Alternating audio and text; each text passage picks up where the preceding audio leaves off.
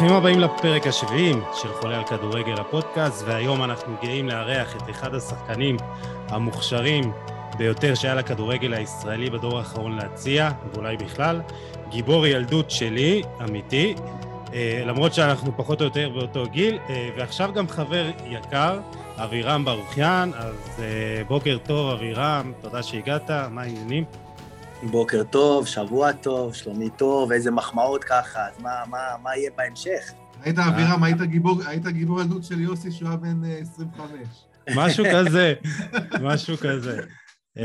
כן, אמיתי, אני אגיד לך, קודם כל אני גם, גם זכיתי, זכיתי לאמן אותו.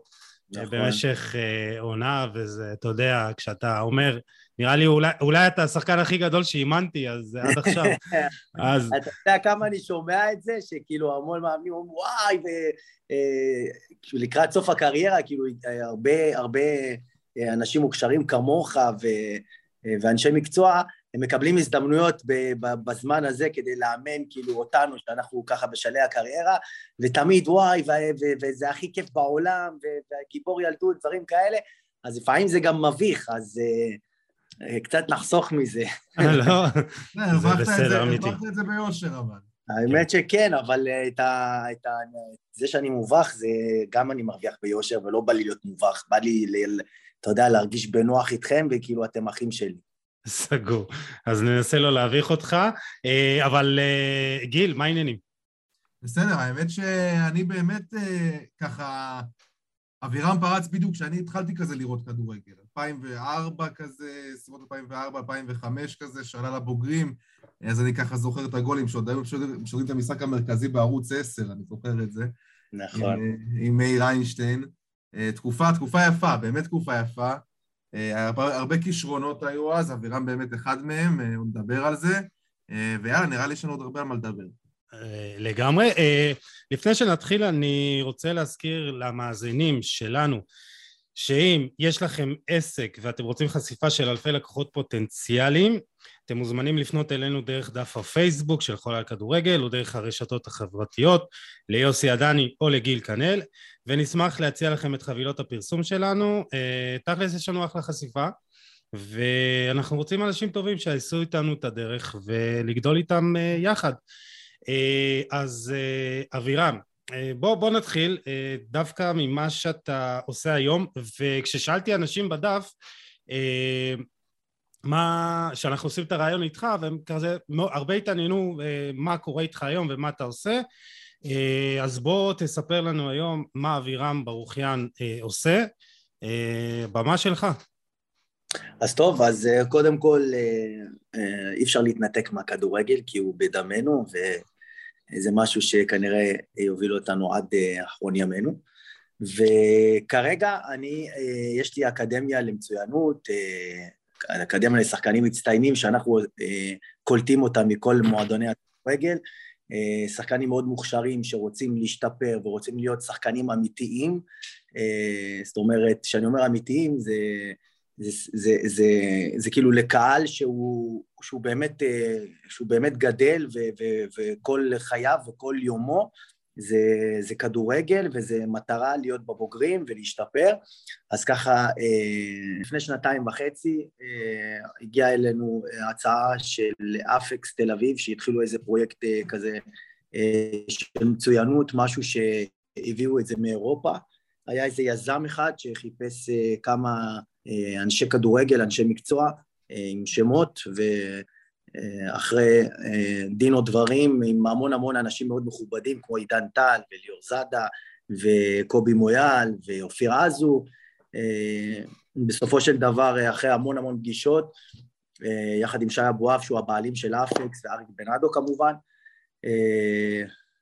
אני ככה ראיתי הזדמנות, בגלל, גם בגלל שכבר הייתי לקראת סוף הקריירה, ידעתי ש, שבוא נגיד שהלהט שלי והמוטיבציה שלי אה, הולכת להיגמר, והיה לי עוד איזה ניסיון אחד כזה לחזור לביתר ירושלים, ושהוא לא הצליח, שממש אה, הוריד אותי, אה, ממש אפילו דיכא אותי, הייתי אומר. אז, אה, אז החלטתי שאני לוקח את הדבר הזה, את אפקס ירושלים, ולוקח אותו בשתי ידיים, ועושה את זה, ועם השם שלי, מביא שחקנים, מלמד אותם, מלווה אותם, ההתחלה הייתה קשה מאוד, ככה עם ההתחלה, כאילו ההתחלה דווקא הייתה מאוד מאוד טובה, אבל לקראת, לקראת תחילת הקורונה כבר היה לנו קצת בעייתיות עם לשמר את כל השחקנים ש, שהיו איתנו, והמיקום של, ה, של המקום קצת לא היה נוח להמון המון שחקנים והמון הורים. אבירם, סליחה שאני, סליחה שאני עוצר אותך, אבל מעניין אותי לשמוע גם מי בעצם מממן את כל זה? זאת אומרת, יש לכם תמיכה גם מההתאחדות או מגוף כזה או אחר? זה... לא, לא, זה נטו, נטו אה, שלנו, זה נטו אה, אה, רק כאן, זה ממש עסק פרטי, עסק שלי פרטי, יחד עם אה, מתן פרסיס, שהוא השותף שלי. אה, וזהו. ועובדים בשיתוף פעולה עם המועדונים בעצם, של הילדים. כן, שיתוף פעולה, כמובן, אה, שחקנים, בהתחלה, או שוב פעם, בהתחלה, פה בירושלים זה היה מאוד מאוד קשה, כי זה קצת קשה לבוא למה, לקבוצת כדורגל, להגיד להם, תשמעו, תביאו לנו את הילדים שלכם, נשפר אותם, כן. ככה ניתן להם אימונים. בסופו של דבר, אתה יודע, כאילו, יש קטע כזה עם אימונים אישיים ועם אקדמיות של ילדים ונוער, שאתה יודע, כל השבוע המאמן אומר להם משהו אחד, ואז כאילו הם באים אליכם, וזה יכול להיות כאילו פתאום ליצור איזשהו בלבול. אז, אז יש פה הבדל, אז יש פה הבדל, אני אגיד לך מה ההבדל. ההבדל שאנחנו לא אומרים להם איך לשחק, אנחנו לא אומרים להם מה לעשות במשחק או באימון. אנחנו ממש ממש משפרים את היכולות שלהם, אנחנו משפרים את היכולת שלהם כדי שהם יגיעו לאימון או יגיעו למשחק, הביצועים שלהם יהיו יותר אה, טובים ויותר חדים, ועם הזמן, כמו שאני אומר, אה, המאמנים אה, בהתחלה נרתעו מזה, אמרו לא, אתם לא צריכים, צריכים לנוח וצריכים פה, אבל לשמחתנו כל מי שדרך במגרש, ויוסי יכול להעיד על זה, זה גם משהו שגם החזיק אותי, כי היה איזה שלב שאמרתי, תשמע, זה לא מתרומם, זה לא מתרומם, אנחנו תקועים פה על כמות ילדים שהיא לא מספיקה. וזה לא מתרומם, אבל כל ילד שהיה דורך במגרש, שהיה מגיע לאימונים שלנו, כולם היו אומרים וואו, וכולם היו, אה, אה, ההורים בכלל היו משתגעים מהאימון, למרות שבאמת, באמת, אני כאילו יכול להעיד, יכול קצת טיפה לצאת מהמקום הנוח שלי והצניעות, ולהגיד שכל אימון שלנו באמת, אה, בדיוק, אה, כל אימון שלנו באמת מהטופ הכי, הכי, אנחנו עובדים על זה ימים ושעות וארגונית ולבוא מוכנים לכל דקה ודקה באימון ו- ולשמחתנו אנחנו בחצי שנה, שלושה ארבעה חודשים האחרונים רואים תוצאות גם מבחינת הילדים, גם מבחינת הכמות ו- ומקבלים פידבקים ממאמנים, המון מאמנים מתקשרים אלינו כדי, כאילו בהתחלה אנחנו היינו מתקשרים כדי שיביאו לנו ילדים היום מאמנים מתקשרים אלינו ולקחת את השחקן הזה ואת השחקן הזה ואת השחקן הזה כדי לשפר להם את הקבוצה, זה, זה עזר מאוד לקבוצות אה, שנהיו יותר תחרותיות ויותר אה, אה, מנצחות וזה היה, זה באמת היה כיף לראות את זה, איך כאילו פתאום מאמינים בנו, פתאום רוצים את זה ו, ומה שהכי חשוב בעסק הזה, מה שאנחנו גילינו רק בחצי שנה האחרונה זה לא הפרסומים, אולי אפשר להגיד טיפה השם שלי, ו- וכמובן הצוות שאיתי, שהוא צוות פנטסטי, וזה מתן פרנסיס, וזה יוסי עדני כמובן, וזה אסי ברוכיאן, שהוא אח שלי, שהוא מאמן, אה, היום עוזר מאמן בביתר נורדיה, ויש לנו עוד אה, שני, אה, כמובן דדי, שהוא שנים מאמן במחלקות נוער, ויש לנו mm. עוד כמה, אז, אז כאילו, אז מה שאני בא להגיד, ש, שכל הדבר הזה וכל ההתרוממות שיש לנו כרגע באקדמיה הזאתי, זה נטו נטו, אה, גיל, אני חייב כאילו אה, להפתיע אותך, זה נטו נטו מהשחקנים עצמם, שחקנים שהפכו לשגרירים, שחקנים שליוו אותנו ושחקנים שבאים לדשא ובאים למגרש ובאים לכל אימון, הולכים, הולכים ובחדר הלבשה חצי שעה, ארבעים דקות לפני שהם מתחילים את האימון, רק מדברים איתם מה אבירם עשה, מה יוסי עשה, מה מתן עשה, מה היה להם באימון, את כל האורות האלה שאנחנו עושים ואת כל הטכנולוגיה ואת כל הדברים האלה, ו- ו- ופתאום בחדר הלבשה לשמוע את השם שלי, לשמוע את השם של מתן ויוסי ו- ו- ולשמוע מה היה להם באימון, זה הפך אותם לשגרירים, והשגרירים האלה גם אה, מאוד נחמדים ומאוד ילדים טובים. כן. ככה שהם הביאו לנו אה, המון המון ילדים אחרים, וככה באמת אה, גדלנו, ואנחנו כרגע עם קאדר מאוד מאוד ענק, וגם קאדר איכותי, שזה הכי חשוב. נכון. אז אה, כמו שאמרת, אני באמת אה, כרגע גם קולגה שלך וזוכה באמת אה, לעבוד איתך ועם מתן ועם אה, אסי ושאר המאמנים וכמו שאמרת באמת זה אימונים ברמה גבוהה וקבוצות קטנות ש- שישה ילדים גג בתחנה וזה באמת אתה רואה גם את ההתקדמות ממש התקדמות מהירה. אבל אני אגיד לך מה שבעיקרון גם מפריע לי בגדול עם המיזם הזה של אפקס בכלל, הוא גם נולד כתוצאה מזה שכדורגלנים צעירים היום בישראל לא מקבלים את המעטפת הזאת ואת האימונים הגבוהים ואת ה...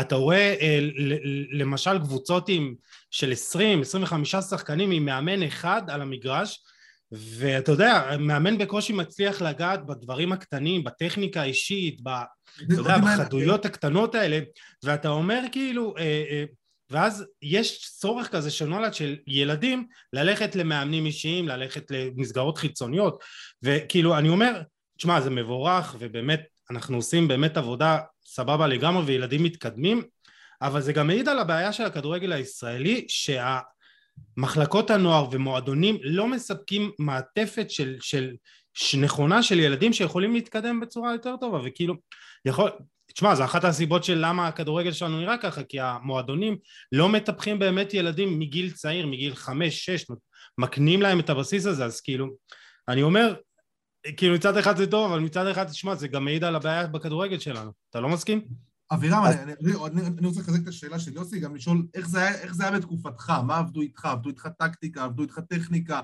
אה, היום אנחנו רואים שבאמת מחלקות נוער יחסית עובדות יותר טוב מפעם, תקן אותי אם אני טועה, אה, לשמוע איך זה באמת היה אצלך. אז ככה, אז קודם כל בקשר למה שיוסי אמר, אה, קודם כל יוסי אני חושב שזה גישה של מועדון ולצערנו ב- בירושלים המועדונים בוחרים לא, לא להשקיע אני יכול להגיד לך שאנחנו כמו שאתה יודע אני מלווה המון המון שחקנים מוכשרים באקדמיה של אפקס ואחד מהשחקנים המאוד מוכשרים שליוויתי אותו זה קאי אוחנה שהוא אה, גדל במעלה אדומים אה באמת? מה איתו? אוקיי. אז יופי, אז במשך שנתיים עבדתי אישי איתו יום יום, כאילו מה זה יום יום? שלוש פעמים בשבוע, ראיתי, ראיתי שיש לו את זה, אה, קצת, אה, קצת אה, שדרגתי את זה, קצת ככה כיוונתי את זה, גם את האופי וגם את היכולות, והיום לפני שנה הוא חתם במכבי פתח תקווה עם חוזה ילד בגיל 13, רק לפני כמה זמן הייתי בבר מצווה שלו, ו, ו, ומה שאני בא להגיד פה, דווקא על המועדונים פה בירושלים, ש...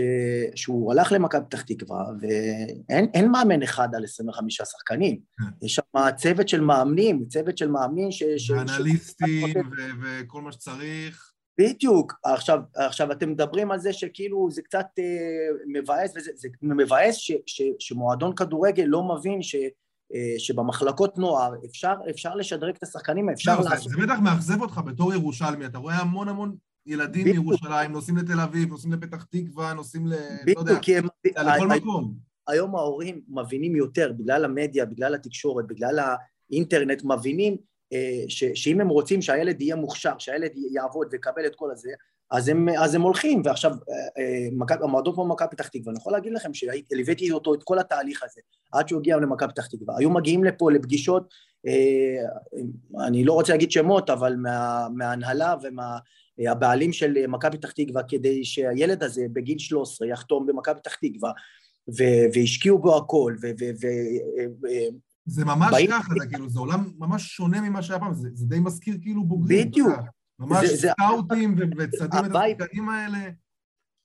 ה vibe הזה ש, ש, שהבינו המועדוני כדורגל זה שכבר לא רוצים אה, שחקן אה, בגיל 18, 19, 20 שאתה אומר הנה אני אשים עליו כסף הוא ילך היום הם הלכו כבר יותר שנים מאחורה כדי לגלות אותו לפני שהוא עולה המון המון כסף ומחתימים אותם ו, ו, ומלווים אותם ו, ועובדה שזה, שזה ייצר למכבי פתח תקווה המון המון שחקנים עכשיו קצת כואב כמו שיוסי אמר כי גם אני וגם יוסי היינו במועדון הזה בביתר ירושלים שמאוד קרוב לליבנו ו... ו- ו- ופשוט כאילו מאמן אחד, טוב שככל שהוא יהיה, הוא לא יוכל להשפיע על 25-26 שחקנים, זה, זה ההשפעה שלו היא לא, היא לא כזאת אה, יכולה להיות... נפס, אתה, רואה, אתה רואה גם שהמועדונים שמצליחים בסופו של דבר, זה אלו שגם מושתתים על שחקני נוער. מכבי תל אביב לקחה פה שתי אליפויות בתקופת פייר פליי, עם נכון. שחקנים, ש... עם שבעה שמונה שחקנים בהרכב כאילו ש... ש... ש... שמגיעים מהנוער, ומכבי חיפה גם. אז, אבל גיל, אני חייב להגיד לך, שזה, שמה מה הם עשו שונה? זה לא שהם גדלו בחיפה, זה לא שהם גדלו אה, אה, כמוני, נגיד שבגיל 6-7 כבר הייתי בבית"ר ירושלים וצמחתי מהטרום עד ל... לא יודע מה. זה לא ככה. הביאו אותם ממועדונים אחרים. הם, הביאו, הם הלכו וחיפשו והביאו וראו שזה טוב וראו שזה אה, אה, חריג ב, ב, ברמה שלו והכל, וקלטו אותם וקלטו אותם ואספו אותם בגיל מוקדם, והם הפכו להיות, אה, זה, בוא נגיד, ברק יצחקי, מאור מליקסון, שלומי ארביטמן, אה, יובל בלייש, עוד שחקן אחד שהיה גם מאלה ש... שהוא לא, לא התבלט כל כך, אבל גם, איזה, אלה היו ארבעה חמישה שחקנים, מליקסון הגיע מיבנה, ברק הגיע מהפועל אשקלון, אה, שלומי ארביטמן מטוברוק הגיע אלינו, יובל בלייש מטוברוק, קלטנו אותם בגיל 16-17, הם היו בגיל נערים א', הם באו לביתר ירושלים, ואז כאילו הפכו להיות שחקנים, הנה כן, הם שיחקו בנוער, אז הם שחקני נוער. אז גם, גם פה, גם עכשיו, מצפ, מה זה מצפה? הלוואי ושיבינו שם שבשביל אה, לגדל שחקנים, בשביל שיהיה פה איזה, לא יודע, איזה שניים, שלושה שיהיה אפשר להסתמך עליהם ולא לשלם מאות אלפי שקלים או אפילו מאות אלפי יורו כדי פה, שיהיה פה קבוצה חזקה, אז לדעתי צריך להביא אותם בגיל מאוד מאוד צעיר, ודרך אגב, הפועל ירושלים אה, עושים את העבודה קצת יותר טוב, קצת יותר טוב מבית ירושלים. נדבר. והם לא מוותרים על אלה שזה, ועד כדי כך שהם אה, אה, שחקן שהוא מצטיין ושהוא מוביל, סליחה, הוא מחויב לחתום לחוזה ארוך טווח. אם לא, הם לא, הם כבר בוחרים לא, לא לקדם אותם. כאילו אומרים להם, אם אתם לא רוצים לעשות איתנו את הכברת דרך הזאת, אז לא שווה לנו להשקיע בכם.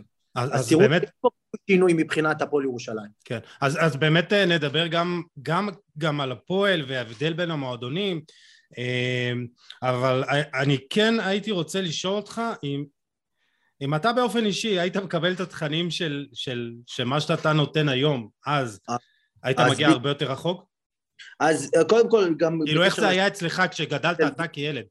לא, לא, אני, אני גדלתי אה, אה, עם גם עם מאמן אחד, אה, עם לב גדול כמובן, עם קצת יותר אותנטיות ולא פחות אה, תקשורת ופחות אה, הורים ופחות... אה, אה, אה, בוא נגיד אה, הורים מעורבים, כי אנחנו בזמנים שלנו, ההורה, בשביל להגיע לאימון זה היה, הייתי אומר תודה לאלוהים מאה פעם כשהגעתי לאימון, כי זה לא היה משהו שהיום כל הורה מגיע, אה, אוספים ארבעה ילדים, כל אחד בתורו, והם יושבים באימון והם מדברים והם נותנים חוות דעת וכל הדברים האלה. אז אני, כשאני גדלתי, המאמן היה קול עולמי, זה היה מאוד מאוד אותנטי. היינו גם 25-26 שחקנים עם מאמן אחד, אבל לא עניין אותנו כלום חוץ מהכדורגל, זה, זה כאילו, את כל הרעשי רקע מסביב, לא היה לנו את זה. היה לנו נטו נטו כדורגל, וגם כשהייתי מסיים אימון, אז הייתי, הייתי חוזר הביתה וממשיך את הכדורגל. היום, וממשיך... אתה רואה, היום אתה רואה כבר ילדים עם, בגיל 13 עם סוכנים. טלפון. ו... טלפון. ועכשיו ממהרים להעלות את התמונה לאינסטגרם כאילו מהמשחק, ו... עזוב את זה, אני, אני אלך איתך יותר גרוע, גיל. אה, הם מגיעים לחדר הלבשה, אני הייתי מגיע לחדר הלבשה, נגיד סתם דוגמה, קובעים חצי שעה, 40 דקות לפני, היינו, היינו, היינו, הפקקים היו רועדים ברצפה, היה ממש נקישות של, של הפקקים כדי יאללה נו שיתחיל כבר נו. ואני זוכר שיורם היה מתעצבן שהיינו משחקים עם הכדור אה, בחדר הלבשה ושוברים את החדר הלבשה כי היינו מתים כבר לצאת לחדר של להתפוצץ במגרש. והיום הטלפון נכנס לחדר הלבשה, וזה אומר לו איך היה בבוסטארס, ואיך היה ב... ב, ב, ב לא יודע מה, בפלאפון, בפה, בוא תראה איזה משחק הורדתי והכל וזה וזה, ולפעמים המאמן צריך להגיד להם, יאללה, נו, צאו לאימון, צאו לאימון, כי הם באיזה משחק אה, אה, בפלאפון, שזה, שזה מאוד מאכזב, זה מאוד מאכזב, כי ההסחות דעת האלה, זה, זה במקום שהם יתרכזו באימון, במקום שהם יעריכו ויהיו אה, נטו באימון, נטו בפעולות, נטו בחימום, נטו במה שהמאמן אומר, אז יש להם המון המון הסחות דעת, ו- ואני חושב שפה זה פוגע בהם. אני אגיד לך מה, מה, מה השוני ביני לבין, אה, לבין השחקנים של היום, לי יש המון המון שעות משחק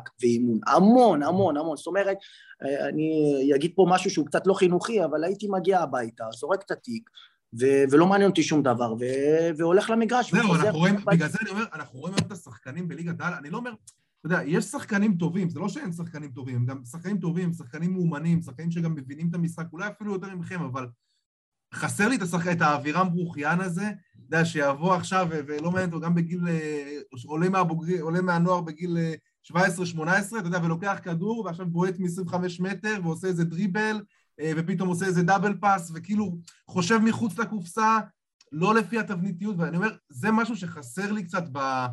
יש לי, מעט, יש לי מעט מדי שחקנים כאלה היום, ואני לא אומר שהם לא מסוגלים. אז אני יכול להגיד לך, מסוגלים, אני יכול להגיד לך איפה לא עושים את זה. איפה אתה תמצא. אני יכול להגיד לך איפה אתה תמצא. אתה תמצא את זה דווקא במגזר הערבי. אתה יודע למה? כי הם אוקיי. עדיין לא הגיעו לסמארטפונים, והילדים הקטנים האלה, כשהם גדלים, הם, הם עדיין לא שם, הם עדיין לא שם, ודרך אגב, אני חושב שהם כן יגיעו לזה. עוד כמה שנים, גם במגזר יהיה, קשה, יהיה להם קשה לפתח שחקנים, כי, כי, כי הם גם כמובן, הם מתחילים, אה, סמארטפונים ביותר, הרי זה, זה דבר שהולך ובולע את העולם. אה, פעם זה היה בגיל 16 וזה ירד לגיל 14 ו-12, והיום אה, הילד שלי עולה לכיתה א'-ב', הוא מקבל פלאפון כדי, כי אני רוצה לדעת מה קורה איתו אחרי, ה, אחרי הבית ספר. אז אה, במגזר דווקא כן רואים המון המון שעות והמון המון אימון והמון שחקנים שחושבים קצת מעבר לקופסה. זה קצת מאכזב שזה בא דווקא בזמן הזה שהטלפון הוא כאילו כל עולמנו ובאמת זה מאכזב, אבל אה, אין, אין צל של ספק שההבדל שבין עכשיו לפעם זה שלי היה המון המון, ואני אני זוכר שאני גם עשיתי את הקורס מאמנים שלי, אה. היה איזו שאלה אחת מאוד מאוד ענקית, מאוד כותרת כזאת, מאוד גדולה, זה כאילו מה, מה, מה גורם לבן אדם להפוך להיות מצטיין, להפוך להיות מוכשר ב, ב, ב, ב, במקצוע שלו, בזה שלו וזה. וכל אחד נתן, אמר כן, זה השקיע וזה פה וזה וזה, ואז הוא בא המרצה ואומר, אני חושב שזה היה אלי גוטמן, אני לא זוכר מי זה היה, הוא אמר חבר'ה, צריך עשרת אלפים שעות לפני שאתה מגיע בכלל לגיל נוער. עשרת אלפים שעות של משחק ואימון. ואם תעשו היום את הממוצע של, של השחקנים של היום לעומת השחקנים של פעם, זה, זה כאילו רחוק שנות אור, ה, ה, אין לאף אחד עשרת אלפים שעות, אין לאף אחד עשרת אלפים שעות כדי להגיע ל, ל, ל, לזמן הזה. אני בגיל 16 שעליתי לבוגרים, כבר היה לי המון המון שעות מאחוריי, זה כאילו היה בשבילי להיות במגרש, זה כאילו אני במגרש של השכונה, והרגשתי כאילו אולי טיפה התרגשות, אבל, אבל ידעתי מה אני רוצה מהכדור, והיום זה כאילו, במקום עשרת אלפים שעות, יש להם חמשת אלפים שעות של פלאפון, ועוד איזה אלפיים שלושת אלפים שעות של, של כדורגל, שזה פה לפי דעתי הבעייתיות. הבנתי. Uh, טוב, uh, את האמת עוד איזו שאלה שככה מתחברת uh, לקורס מאמנים. Uh, אליק שאל, uh, מה הלאה? אתה, אתה מתכוון לאמן מתישהו? אתה רוצה לאמן קבוצה? אתה... אתה רוצה תפקיד ניהולי, אתה רואה את עצמך חוזר לביתר או מועדון אחר, בתפקיד כזה או אחר? אז קודם כל, ברור שכמו שאמרתי, כדורגל זה המקצוע שלי וכדורגל זה, ה, זה החיים שלי, ואני כן, כן רואה את עצמי כמובן ב...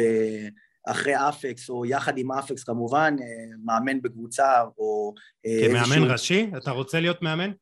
אני, אני, אני, אני, אני כן רוצה להיות מאמן, אני חושב ש, שגם הקטע של הניהול של קבוצה וזה, זה גם משהו שהוא מאוד, מאוד כאילו בראש שלי ומאוד ב... ב כל הזמן שאני מדבר עם שחקנים, מדבר עם מאמנים, מדבר עם אנשי מקצוע, תמיד כאילו הם אומרים לי, תשמע, זה לא רק שאתה יכול להיות מאמן, זה כאילו גם, אני, אני, אוהב, אני אוהב להתוות דרך, אני רוצה כאילו ממש ממש אה, להתוות דרך, שזה גם משהו מאוד חשוב לי. אה, אז כמו שאמרתי, כרגע אני עושה את הסטאז' שלי באפקס, וכשיגיע אה, הזמן ויגיע המועדון הנכון ו, וייתן לי משהו שהוא בוא, מאוד... אז בוא, אפרופו... אפרופו אז זה יקרה. אפרופו המועדון הנכון, אמרת מקודם ככה, זרקת את זה בקטנה, שאתה מאוכזב מבית"ר ירושלים. בוא, בוא תספר למה, למה אתה מאוכזב בבית"ר ירושלים? לא, אני, אני לא מאוכזב, אני לא מאוכזב, כאילו, אני מאוכזב בשביל עצמי. התאכזבת מהדרך. לא, לא, אני מאוכזב בשביל עצמי, זה לא חס וחלילה, אין לי שום אכזבה מבית"ר ירושלים, כאילו, אני יכול להבין אותם, אני יכול, כמובן שאני יכול גם לא להבין אותם, אבל אני יכול להבין אותם, אה, למה לא זכיתי, או למה לא ראו בזה שאני אה, ככה דרשתי ורציתי אה, לקבל שנת פרישה. אה, להגיד מאוכזב זה, זה כאילו לא להיות מנוסה בכדורגל, לא להיות כאילו לא להבין ב vibe הזה של הספורט של הכדורגל שלנו, בכלל גם אני חושב בעולמי. אני הכנתי את עצמי לא להתאכזב וידעתי מראש שיכול להיות שזה לא יקרה. אני יכול להגיד שכן, אני בעצמי מאוד התאכזבתי בשבילי שזה לא קרה, כי ידעתי שזה מלא אותי, ידעתי שזה יעשה לי טוב, אבל להגיד... האמנת בעצמך שאתה באמת עדיין מספיק טוב ואתה עדיין יכול להיות בבית"ר ירושלים? ידעתי שאני יכול לתרום בוודאות, בוודאות, כי זאת אומרת, איזה דרך? יכולים לקחת את זה לכמה, אז זה מה שאני אומר, לכמה אלמנטים, אז קודם כל, אני כעצמי, שהיו מתקשרים אליי אנשי מקצוע ואמרו לי, מה, אתה עכשיו רוצה להוביל את בית"ר ירושלים, אתה יודע שאם תבוא, אז, אז, אז כל הכדורים יבואו אליך והכל מה, ואתה חושב שאתה תהיה אווירם של פעם והכל וזה. אז כל, ברור שעניתי להם בצורה הכי אמיתית והכי נכונה. כן האמנתי שאני יכול לתרום, כמובן בחדר הלבשה, כמובן ב... ב, ב, ב, להמשיך לגדל שחקנים, להמשיך ללוות אותם. להיות כזה שלום תקווה של... כן, לא, פחות שלום תקווה, כי שלום תקווה זה יותר כאילו גם על המגרש, הוא נתן את ה-20-25 דקות האחרונות האלה שהוא... כן. זה, מאוד רציתי לעשות את זה גם כמובן, אבל אני הייתי, באותה תקופה שאני, שאני ביקשתי את זה, החדר הלבשה כבר הרגשנו את הפירורים שלו, הרגשנו את ה... את ה בוא נגיד, את הניתוק בין הקהל למועדון, בין הדרך לבין הבית"ריות וכל הדברים האלה, ואני חושב שאם הייתי נכנס לנישה הזאתי, הייתי, הייתי נותן את כל קולי דווקא בקטע של החדר הלבשה, דווקא בקטע של הטיפה להרגיע שצריך, לדרבן שצריך, להרגיע שצריך, לא להלחיץ, כן להלחיץ, כן להבין... טוב, תשמע, היית, היית במועדון בתקופה אולי הכי לחוצה שלו, אפשר להגיד.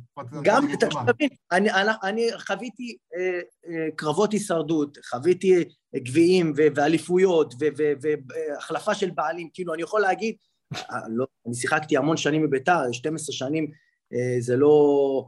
זה לא, זה המון זמן להיות במועדון הזה, ו, ו, וחוויתי הכל, כאילו, אין משהו אחד שלא חוויתי, החלפה של מאמן, החלפה, כמובן החלפה של מאמן, החלפה של בעלים, אה, כן פירוק, לא פירוק, כסף ענק, אה, אין מה לאכול, אין מה זה, כאילו דברים ש...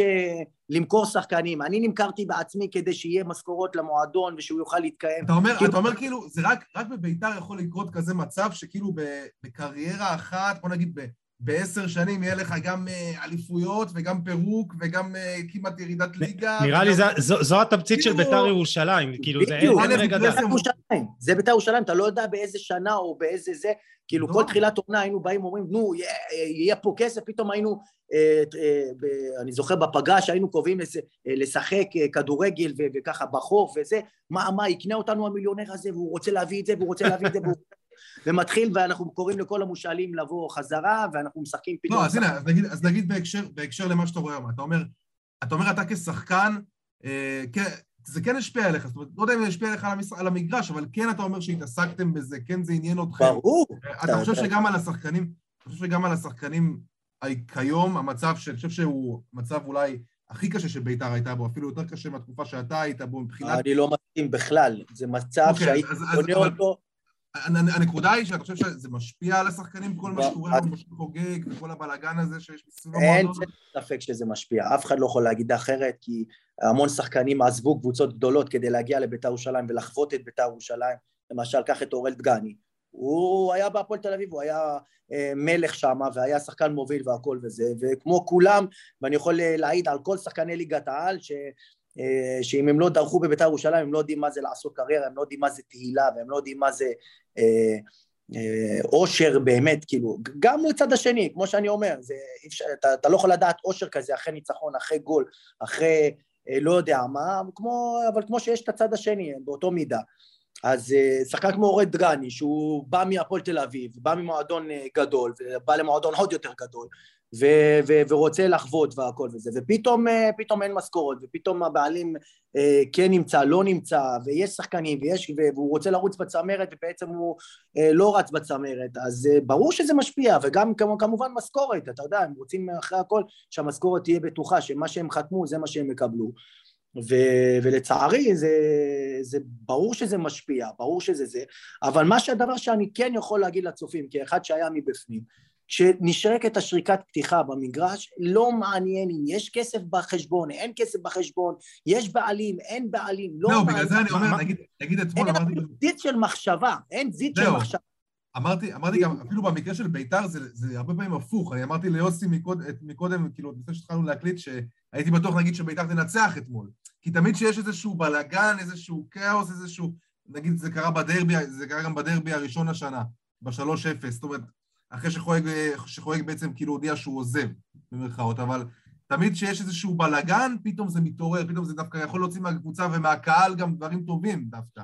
אז, אז, אז להגיד, המסביב יכול לעזור, אבל ברגע ששורקים את השריקה, כאילו החימום יכול להיות וואו, והמוכנות יכול להיות, והמוטיבציה יכולה להיות יותר גבוהה, והמוכנות זה יאללה, כן, היום עושים ככה, והיום שמים את זה בצד, ופתאום משפטי מפתח בחדר הלבשה וכל הדברים האלה, ופתאום במקום אה, חמשת אלפים צופים יש עשרת אלפים צופים, שזה יותר משמעותי ויותר כיף, כאילו, אני בתור שחקן הייתי מת לשמח כמה שיותר, כאילו, הייתי, הייתי יוצא החוצה ואומר, בבקשה שיהיה מפוצץ, בבקשה שיהיה מפוצץ, שכאילו, זה, זה היה מדליק לי את החושים.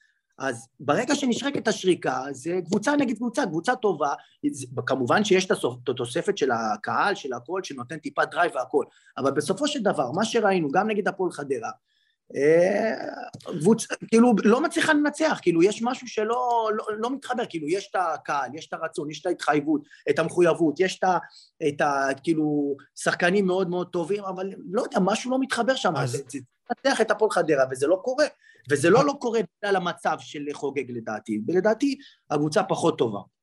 אז עכשיו אה, שאלה שגם עוד איזה שאלה של אה, גולש, של יאקו ישראל, אם אתה היית היום בחדר הלבשה של ביתר, אה, מה, מה היית אומר לשחקנים? כי אני חושב ש... אתה יודע, אתה בתור הניסיון שלך שחווית הכל, אני חושב שהתקופה היום, גיל אמר שאולי זו התקופה הכי שפל של המועדון, אבל ברוך השם לביתר היה הרבה תקופות כאלה של בעלים, אבל כל כך בלאגן. בגלל זה אני חלקתי על גיל, בגלל זה אני חולק עליך גיל. אני חושב שאנחנו, תקשיבו, אנחנו היינו בבית משפט, אה, בבית משפט בפירוק, שתבין, אנחנו כאילו... איך השחקנים מרגישים עכשיו? איך השחקנים מרגישים עכשיו? השחקנים מרגישים עכשיו, כרגע המצב של השחקנים עכשיו זה כאילו, תודה לאל שהמשכורות אה, לא בסכנה, אה, עדיין יש פה מועדון. אתה בקשר עם שחקנים? אתה מדבר עם שחקנים? כמובן, כמובן, יש המון שחקנים שאני, שאני מדבר איתם והכל. אה, אז ה vibe זה, זה כאילו, הכל טוב, השנה הזאת זה בסדר וזה, ו, ו, ואני צריך להיות טוב השנה כדי שאם חלילה חלילה יקרה פה משהו, אז שיהיה לי מקום אחר שיקלוט אותי והכל וזה. אז ככה שהמצב הוא לא כזה גרוע, כי אני אז בזמנו, אם בית"ר הייתה מתפרקת, אני הייתי מתפרק יחד איתה. לא היה לי את הצל של המחשבה הזאת שאם אני, אה, ביתר מתפרקת, אז אני, בסדר, אז אני עובר ל-X. למה, אבל היית שחקן, היית שחקן עם, אתה יודע, עם רקורד מוכח בכדורגל הישראלי. אין ספק שאני מרחיב אותו. אז אני יכול להגיד לך שהיו לי המון המון הצעות דווקא, דווקא מתי באות ההצעות? דווקא שביתר הייתה בתחתית, ודווקא זה. ואני זוכר שבאחד הרעיונות שעשיתי, אמרתי, חבר'ה, אני, אני לא אעזוב כי, כי ידעתי משהו ש, ש, ש, שקודמיי או אחריי לא ידעו. אני ידעתי שאני אחיה בירושלים, אני ידעתי שאני אסתובב בשוק, אני ידעתי שאני אהיה אה, בעיר, במקומות שאני נמצא בהם, ואני רציתי ל- ל- ללכת עם הילדים שלי עם ראש מורם, עם חזה מתוח, ולהגיד, חבר'ה, אני נתתי את הדם שלי, אני הכל, ולא עברתי ולא נתתי, כי אני רוצה, אני היום הולך עם הילדים שלי בשוק, הולך בזה, אני כאילו, כול, יש, ממש כיף לי ללכת, ולהגיד לך ש-X או Y יכול לבוא היום לשוק ולא לקבל איזה קללה או משהו, אני, זה משהו ש, שאמרתי, אף כסף בעולם לא יכול אה, אה, לתת לי דבר כזה, לתת לי את השקט, את השלווה הזאת, לגור בירושלים, ליהנות, להיות גאה, אה, ללכת עם הילדים שלי בשקט, זה משהו שידעתי כל הזמן, והיו, כמו שאמרתי, היו לי המון המון הצעות, דווקא ש, שהמצב של בית"ר ירושלים היה לא טוב, הגיעו לי הצעות מפתות עם המון כסף, ורק תשים את החולצה הצהובה, האדומה או הירוקה, לא משנה מה, תשים את החולצה הזאת והכל יהיה לך טוב מבחינה כספית והכל וזה, ואני כל הזמן אמרתי... לא, אז לא- מעניין אותי לשמוע, באמת, נגיד, נגיד, אה, אני רואה המון המון אה, זעם ברשתות, החברתיות, ואתה יודע, מכל הקהל בכלל, נגיד, שחקנים היום שאתה רואה כמו דן אייבינדר שגדל בבית"ר ירושלים, ועידן ורד שאומנם לא גדל בבית"ר, אבל הוא, בוא נגיד, הכי מזוהה עם בית"ר, שחקנים שעברו להפועל תל אביב, והיום מקבלים באמת גל שנאה מטורף מצד הקהל של בית"ר. אתה יכול להבין את הקהל, של, את, את הכעס הזה של הקהל? כן, אפשר להבין. אבל זה גם תקופה אחרת, כאילו, אני מאמין שאתה, כאילו, אתה, לא, הסמל היה הרבה יותר חשוב. היום... אז זהו, אז אני, אני, אני, אני, אם תשאל היום את השחקן הזה לגבי מעבר או משהו כזה, הוא יגיד לך, אוקיי, כמה כסף, כמה זמן חוזה והכל וזה. אני בזמנו, לא עניין אותי הדבר הזה, זה לא עניין לא אותי. לא עובר, אתה לא היית עובר להפועל תל אביב. אני, היה לי, היה לי, אלי טביב, כשאנחנו עמדנו להתפרק, הוא, הוא, היה לי חוזה, כאילו, מה זה חוזה? הוא התחיל לשיחות כדי זה, והוא קיבל ישר ברקס, כי, כי אני לא רציתי. לא רציתי, כי הוא רצה להביא את השחקן, את הכוכב של בית"ר ירושלים, להפועל תל אביב, וכאילו לעשות רעש ולהגיד הנה וזה. ואני כאילו, זה לא עבר לי במחשב, כי אמרתי, מה, אני משוגע? מה, אני נורמלי? אם אני אעשה דבר כזה, כל מה שעשיתי אחורה לא שווה. כאילו, כל מה ש... כל הגולים, כל האליפויות, כל הדברים האלה, לא... זה לא, זה, זה לא, זה לא מסתדר, כן, זה כאילו להרוס, לאשכרה למחוק את העבר שלך. והיום אה, זה קצת יותר אה, מה, מה החוזה, כמה כסף, אה יופי, אז אני אמשיך, אז יופי, אז אני, כאילו, יהיה לי עוד כמה פעם שנים. זה היה, פעם זה היה מעבר הרבה יותר גס, המעבר הזה נגיד. בדיוק. כל- תחילת עונה-. כל תחילת עונה היינו בחדר הלבשה, ואז כאילו כל ה... אני לא רוצה להגיד את זה, אבל אני... שהצופים, אה, הגולשים ישמעו את זה, אה, היינו יושבים ספר, כאילו... ספר לנו סיפורים אה, חופשי. אז, אז היינו יושבים בחדר הלבשה, כל הכוכבים, לא נעים להגיד, אבל היינו יושבים הכוכבים, ואז כאילו, נגיד היו איזה עשרה, חמש עשרה כוכבים בליגת העל או משהו כזה, אה, היו שניים, שלושה בכל קבוצה וזה, אז תמיד היינו אומרים, וואי, השנה זה יעבור מפה, מה, הוא משוגע, איך הוא יעשה את זה? ונגיד, סתם דוגמה, זהו. פתאום נתן יעבור לפה, ופתאום אה, אה, שמעון גרשון יעבור לביתר או לא יעבור לביתר, כאילו הם תופסים את הראש, מה, הוא משוגע, איך הוא יעשה את זה? ופתאום זה יעבור לפה, בשבילנו, כאילו, כל הכוכבים, לעבור ממקום למקום, זה היה כאילו, מה, הם משוגעים? אתה יודע, אבי נימני פתאום בא ממכבי תל אביב לביתר ירושלים, הייתי אומר, מה, הוא משוגע? איך הוא עושה דבר כזה? איך הוא, כאילו, מה, איך יקבלו את זה הקהל? הוא הוא... קצת תפס לך את המקום אז, לא? במעבר הזה. קצת, תפס את החולצה גם באותו שנה. אבל, אה, אבל אה, עוד, קודם כל, תפס את החולצה, תפס את המקום, אבל אה, תפסתי אני המון המון ידע, המון המון... מה- מה- מה למדת מה- ממנו? תשמע, הדרך שלו ואיך להנהיג בטוב, זה היה משהו שכאילו מאוד שאפתי ממנו, כאילו איך שמעריצים אותו, איך שהשחקנים מכבדים אותו, דרך הטוב ולא דרך הרע, זה משהו ששאפתי ממנו ברמות שאין דברים כאלה, כאילו זה היה משהו ש... שהמון המון לקחתי ממנו, ו... וכאילו, כמו שאני אומר, זה היה משהו שלעבור ממקום למקום, זה היה בשבילנו, אז שחקנים כאלה או אחרים היו יצא לך, יצא לך, יצא לך לדבר עם השחקנים האלה שעשו את המעברים האלה, לשאול אותם מה- עמד מאחורי זה, מאחורי ההחלטה? כאילו. תשמע, אני גם יכול להבין אותם, בסופו של דבר, אה, עידן ורד למשל, אוקיי, הוא מרגיש שעוד יש לו מה לתת, הוא רוצה לשחק במועדון גדול עם קהל. עכשיו, בוא, הוא לא ילך, הוא לא, אין לו מקום במכבי תל אביב או במכבי חיפה. אז הוא אומר, אוקיי, האופציה שלי, כאילו, זה הפועל תל אביב, אני עדיין רוצה להיות רלוונטי, אני עדיין רוצה להיות במועדון גדול. אז פה אני מבין, אז פה בואו בוא, נלך לדן אייבנדר, שלפי דעתי הוא קצת יותר אה, אה, קרוב לסמל ויותר אה, מזוהה עם המועדון הזה, זה ילד שאני גידלתי אותו אה, יחד עם אחי הקטן, אביתר, הם היו עם אותו שנתון, אותו כיתה, אותו, אותו, אותו מוצץ אפילו הם היו ביחד, ו, אה, והוא גדל בילדים, נערים והכול, והוא עלה לבוגרים, והוא ממש אה, מישהו בית"רי שגדל מבטן ולידה. אבל אה, תשמע, זרקו אותו, כאילו, מה הוא יכול לעשות? מה, הוא לא יפרנס את עצמו? אשכרה זרקו אותו, כאילו, אה, מה, מה, מה, מה השחקן כמוהו יכול לעשות? הוא נתן את כל כולו, עשה, נתן את הלב שלו, הכל, ו, ו, ו, וחזר בימים, וקיצץ, ועשה כל מה שעשה, אבל בסופו של דבר היה מי שהחליט ש... שהוא, איך הוא אמר ב, ב, ב, באחד הראיונות שלו, הבעלים, אנחנו חושבים שהוא מבחינה מקצועית לא מתאים למועדון בית"ר ירושלים. אז כאילו, מה, מה הוא יכול לעשות? מה, הוא לא יפרנס את עצמו? מה, הוא לא... אתה חושב שההחלטה הזאת הייתה לא נכונה? של בית"ר? ברור שזה לא נכון, ברור שזה לא נכון. מה, מה, מה זה... מה, לא... כי- אז כביכול ביתר כיוונו למקום גבוה והכל וזה. אבל הנה עובדה שאם ת, ת, תיקח את התרומה שלו, גם מבחינת חדר הלבשה, גם מבחינת מנהיגות, אני חושב ש, שדן יכל לתרום, גם מבחינה מקצועית. דן שחקן מאוד מאוד טוב ואפילו מצוין, שעובדה שבהפועל תל אביב הוא, הוא אחד הברומטרים שם, והפועל תל אביב אה, יודעים איך להשתמש בו, יודעים איך לקחת את המנהיגות שלו ואת השקט שלו ואת האינטליגנציה שלו, שהיא מאוד מאוד גבוהה, ולהשתמש. אותו דבר עיד- עידן ורד, אה, כן חוזה, לא חוזה, פה אני גם, גם בתקופה ההיא ליוויתי אותו, דיברתי איתו, היינו מדברים ונפגשנו כמה פעמים. והוא אומר לי, תקשיב טוב, אף אחד לא מדבר, אף אחד לא מתקשר, אף אחד לא... לא ומה לא... שמדהים זה, ומה שמדהים, אתה אתה זוכר את המסיבת עיתונאים של משה חוגג ב- באמצע העונה שעברה? אה, אמר שהוא בריאיון- אמר, הוא אמר, השחקן היחיד כן. שיישאר פה בוודאות זה עידן ורד, כי הוא עשה גליץ', ו- וכאילו... הוא נלחם, ו- מה זה והכל. זה- זה מראה לך- זה מראה לך גם את הפער בין הדיבורים למעשים. גם, גם זה, אבל בסדר, גם אם, אתה יודע מה, גם אם אחרי חודשיים, שלושה, או אפילו יום, התחרטת. התחרטת. אה, וזה משהו שגם עידן כאילו הרגיש את האכזבה. אין בעיה, אתה יכול להתאכזב ממני, אתה יכול להגיד שלפני חודשיים, או לפני יום, או לפני חצי שעה הייתי הכי טוב, ועכשיו אני גרוע, ועכשיו אני לא מתאים, אבל בוא תגיד לי, בוא תכבד אותי, למה להישאר באוויר? כאילו, אה, דיברתי איתו, וגם באחד העונות, הוא אמר, חבר'ה, תגידו לי, תגידו לי, לא מתאים זה, אני, אתה יודע, לא אומר לכם שלום, עושה פוסט יפה, מנפרדים לשלום, אני הולך, גם היה מרגיע את כל הלהבות, והיה מרגיע, נותן כבוד לשני הצדדים. אבל במקום זה, אף אחד לא מדבר איתו, אף אחד לא זה, והבן אדם, שוב פעם, צריך לדאוג למשפחה שלו, צריך לדאוג לפרנסה שלו, ו- ועשה את המעבר הזה. זו- זו זו אחת הבעיות. זאת אחת הבעיות של הכדורגל הישראלי, זה, זה, זה, זה מצחיק כי אני חוויתי את זה במועדון, בנוער של בית"ר, במחלקת הנוער, שנה אחרי שנה, אף אחד לא היה מדבר איתך, וזה היה בתקופות פוסט גאידמה כי הגעתי לשם באמת אחרי הכסף הגדול ואתה פשוט לא אף אחד לא דיבר איתך אתה לא יודע מה קורה איתך אתה כל שנה מחפש את עצמך ואז מחכה ואז מתחילים הטלפונים. אה, וזה פשוט אה, אתה יודע אין, אין פה איזה דרך אף אחד פה לא חושב קדימה. יוסי, מה היית מעדיף? כשיגידו לך, יוסי, אתה שומע שנה הבאה אתה מתחיל איתנו, או שאתה אומר, אתה שומע שנה הבאה אין לנו מקום, אז, אז אתה יודע שאין לך, אתה לא מחכה, אתה לא באוויר.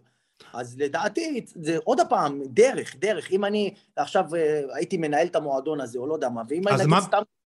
הייתי אומר לעידן ורד, אני חושב שהוא לא מתאים, הוא לא כלום. גם אם אמרתי לפני חודשיים שלושה שהוא כן, הוא הראשון שהוא יחתום, אני חושב שצריך לכבד, להזמין אותו לפגישה, להגיד, תקשיב, אני, המועדון הולך לכיוון אחר, ככה, ככה אני רוצה להגיד תודה רבה, וזה הכל, וזה... אני חושב שלשני הצדדים זה היה עושה טוב, אבל פתאום לא להתקשר וכלום, ולחכות... טוב, אבל נגיד, once זה קרה, אוקיי? כאילו, קרה כל, כל, כל המקרה הזה, באמת בית"ר פה בעיניי התנהלה בצורה לא מכבדת ולא נכונה עבור שחקנים אה, שנחשבים לסמלים שלה, אבל נניח את זה רגע בצד. אתה היית מגיע לסיטואציה כזאת, לצורך העניין. מה היית עושה? היית, היית, זאת אומרת, יש לך הצעה מהפועל תל אביב, היית עובר מה, למכבי נתניה, למכבי פתח תקווה, חדרה כזה, זאת אומרת, מה, מה אתה היית עושה במצב הזה? אז זהו, אז, אז אז זו שאלה שהכל, ב, אתה יודע, ככה בעלמא, אם הייתי יכול...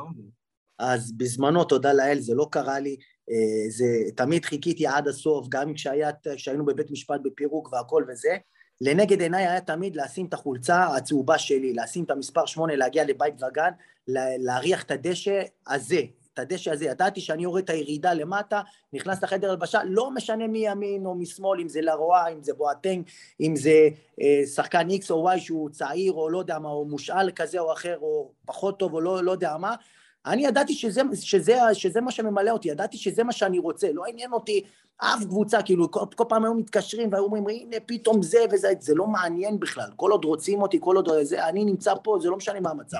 אז אני אומר, בקשר לזה, בעידן של היום, של היום, אם היה קורה דבר כזה, אני יכול להגיד שהפיתוי שלי היה יותר גדול, כמובן יותר גדול, כי עדיין, קודם כל יש המון המון גם קבוצות, היום המון קבוצות בשידור חי בטלוויזיה, פעם בזמנו חוץ מאיתנו, מהשלושה ארבעה קבוצות הגדולות, אף אחד לא היה בשידור, לא היית יודע מי משחק פה, מי שם וזה, היית רואה טיפה בתקציר ונגמר. היום כולם משודרות, כולם יש להם קהל, כולם מקבלים ביקורת, כולם מקבלים במה, שזה דבר מאוד מאוד אה, אה, משמח וטוב. אתה פתאום מגלה שמועדון, סתם דוגמה, כמו מכבי נתניה, שכביכול הוא ב-level השני והכל וזה, יש לו קהל אוהדים, יש אצטדיון, יש מועדון טוב, יש הכל. אז אם אתה עושה את המעבר הזה, זה לא יש כזה... יש גם מתקן אימונים אה, חבל על הזמן. פנטסטי, פנטסטי, יש המון מועדונים עם זה. אז היום זה הפיתוי קצת יותר גדול. בזמני לעשות את המעבר הזה, זה היה רק אם זרקו אותי מהמדרגות והעיפו אותי ואמרו לי, לך, לא רוצים אותך, תעוף מפה, בשבילי. תגיד לי, מה, היום... מה, מה אתה חושב שהפתרון של בית"ר כיום, אה, מבנה בעלות, אה, אתה... כאילו תמיד מחכים לה, אתה יודע, למיליארדר הזה מחו"ל שיבוא וישים את הכסף, אולי צריך לחשוב על איזה מודל אחר, אה, גם אולי מודל של אולי של כמו של הפועל ירושלים, איזה שיתוף של אוהדים, או איזה כמה בעלי עסקים. מה אתה חושב ש... לאן בית"ר צריכה לפנות? יוסי, האוהדים שלכם לא קונים בית"רי. זהו, אני יודע, אני יודע, אז בגלל זה זה שונה, אבל אני אומר, איזה... מה הפתרון של בית"ר? כאילו, מאיפה אתה... זה מתחלק לשני דברים. דבר ראשון, מבחינה ניהולית ומבחינה כספית, וכמובן מקצועי. אני חושב שבזמן הזה, בזמן הזה, בשביל ההבראה של בית"ר, בשביל שתתחיל להבריא, ושהיא תבריא כאילו לאורך זמן, צריך להגיע כמובן איש עסקים מאוד uh, עמיד, ו, או אפילו כמה, קבוצה של כמה אנשים מאוד עמידים שייתנו שקט וזה, אבל דווקא להתחיל דווקא בהם לשנות את, ה, את, ה, את המחשבה. זאת אומרת, לבוא ולהגיד, חבר'ה, ברור שהמועדון חשוב, ברור שמועדון של בית"ר הוא לא יכול להיות הפועל ירושלים, הוא לא יכול לבוא להגיד חבר'ה אנחנו נותנים לעשרה שחקנים צעירים, לא מעניין אותנו מה, לשחק בזה. בית"ר חייבת להיות תחרותית, חייבת להיות תחרותית, לא משנה מה. עדיין צריכים להיות מאוד מאוד תחרותיים, מאוד לשאוף ללכת למקום הראשון, השני והשלישי, כל שנה, כל הזמן, לא משנה באיזה סגל. אבל עם זאת, ואני חושב, עוד לפני שאני הופך את הקבוצה לתחרותית והכול, ללכת להשקיע בנוער, ללכת להשקיע, ואני אומר, זה להשקיע, זה לא לבוא להגיד, הנה, קחו מיליון שקל, קחו, לא יודע מה, איזה משהו, זה ללכת להשקיע, זה לבנות פה. אבל זה, זה תוצאות, זה תוצאות אותם עוד, עוד עשר שנים. עוד לא, בדיוק, לאורך זמן. זאת אומרת שעכשיו אני, אם אני עכשיו, לא יודע, איש עסקים ומישהו בוחר בי לנהל או להגיד, אני אומר, חבר'ה, אין בעיה, בוא נבחר שחקנים מאוד מאוד טובים למועדון, בוא נעשה אותו תחרותי, בוא נביא זרים טובים, בוא הכל, אבל בוא נרד למטה, לנערים, לנוער, לטרום, נביא להם מאמנים ראויים, נביא להם עוד מאמן, נביא להם מאמן כושר, נביא להם מאמן מנטלי, נביא להם עוד יחידת אימון, נביא להם עוד דברים ש, ש, שהם לא חווים כרגע, הם לא חווים, כרגע הם נמצאים בפער מקבוצות אחרות שעושות את זה. מכבי פתח תקווה, כמו שאמרתי, אה, אימון נערים, אימון לא יודע מה, שלושה ארבעה מאמנים במגרש, במגרש שלושה ארבעה מאמנים, שתבינו מה זה, ובבית"ר ירושלים, אם יש לך מאמן אחד זה כאילו זה, ואם יש את השני, הוא גם מנהל, הוא גם אפסנאי, הוא גם צריך לדאוג, הוא גם זה. זה לא יכול לעבוד ככה, ואם לא נשנה, ואם לא, ולא נחזיר את ה... את ה... כל הזמן שואלים אותי, אבירם, לאן אני צריך ללכת? לאן, איפה אני כדאי לי ללכת? להפועל, לביתר? אני אומר, כאילו, תמיד אני אומר, ביתר ירושלים זה גלגל ראשון, חבר'ה. ביתר ירושלים אמורים לקבל את השחקנים הכי טובים בירושלים. חייב להיות המקום הזה, והיום הפועל ירושלים, בגלל העבודה היותר טובה שלו, המון שחקנים עושים את המעבר והולכים להפועל ירושלים, והמון שחקנים טובים שיכולים להיות, להיות מובילים בבית"ר ירושלים, עוברים, למה? כי ההורים כבר לא פראיירים, הם רואים איפה משקיעים ואיפה לא משקיעים.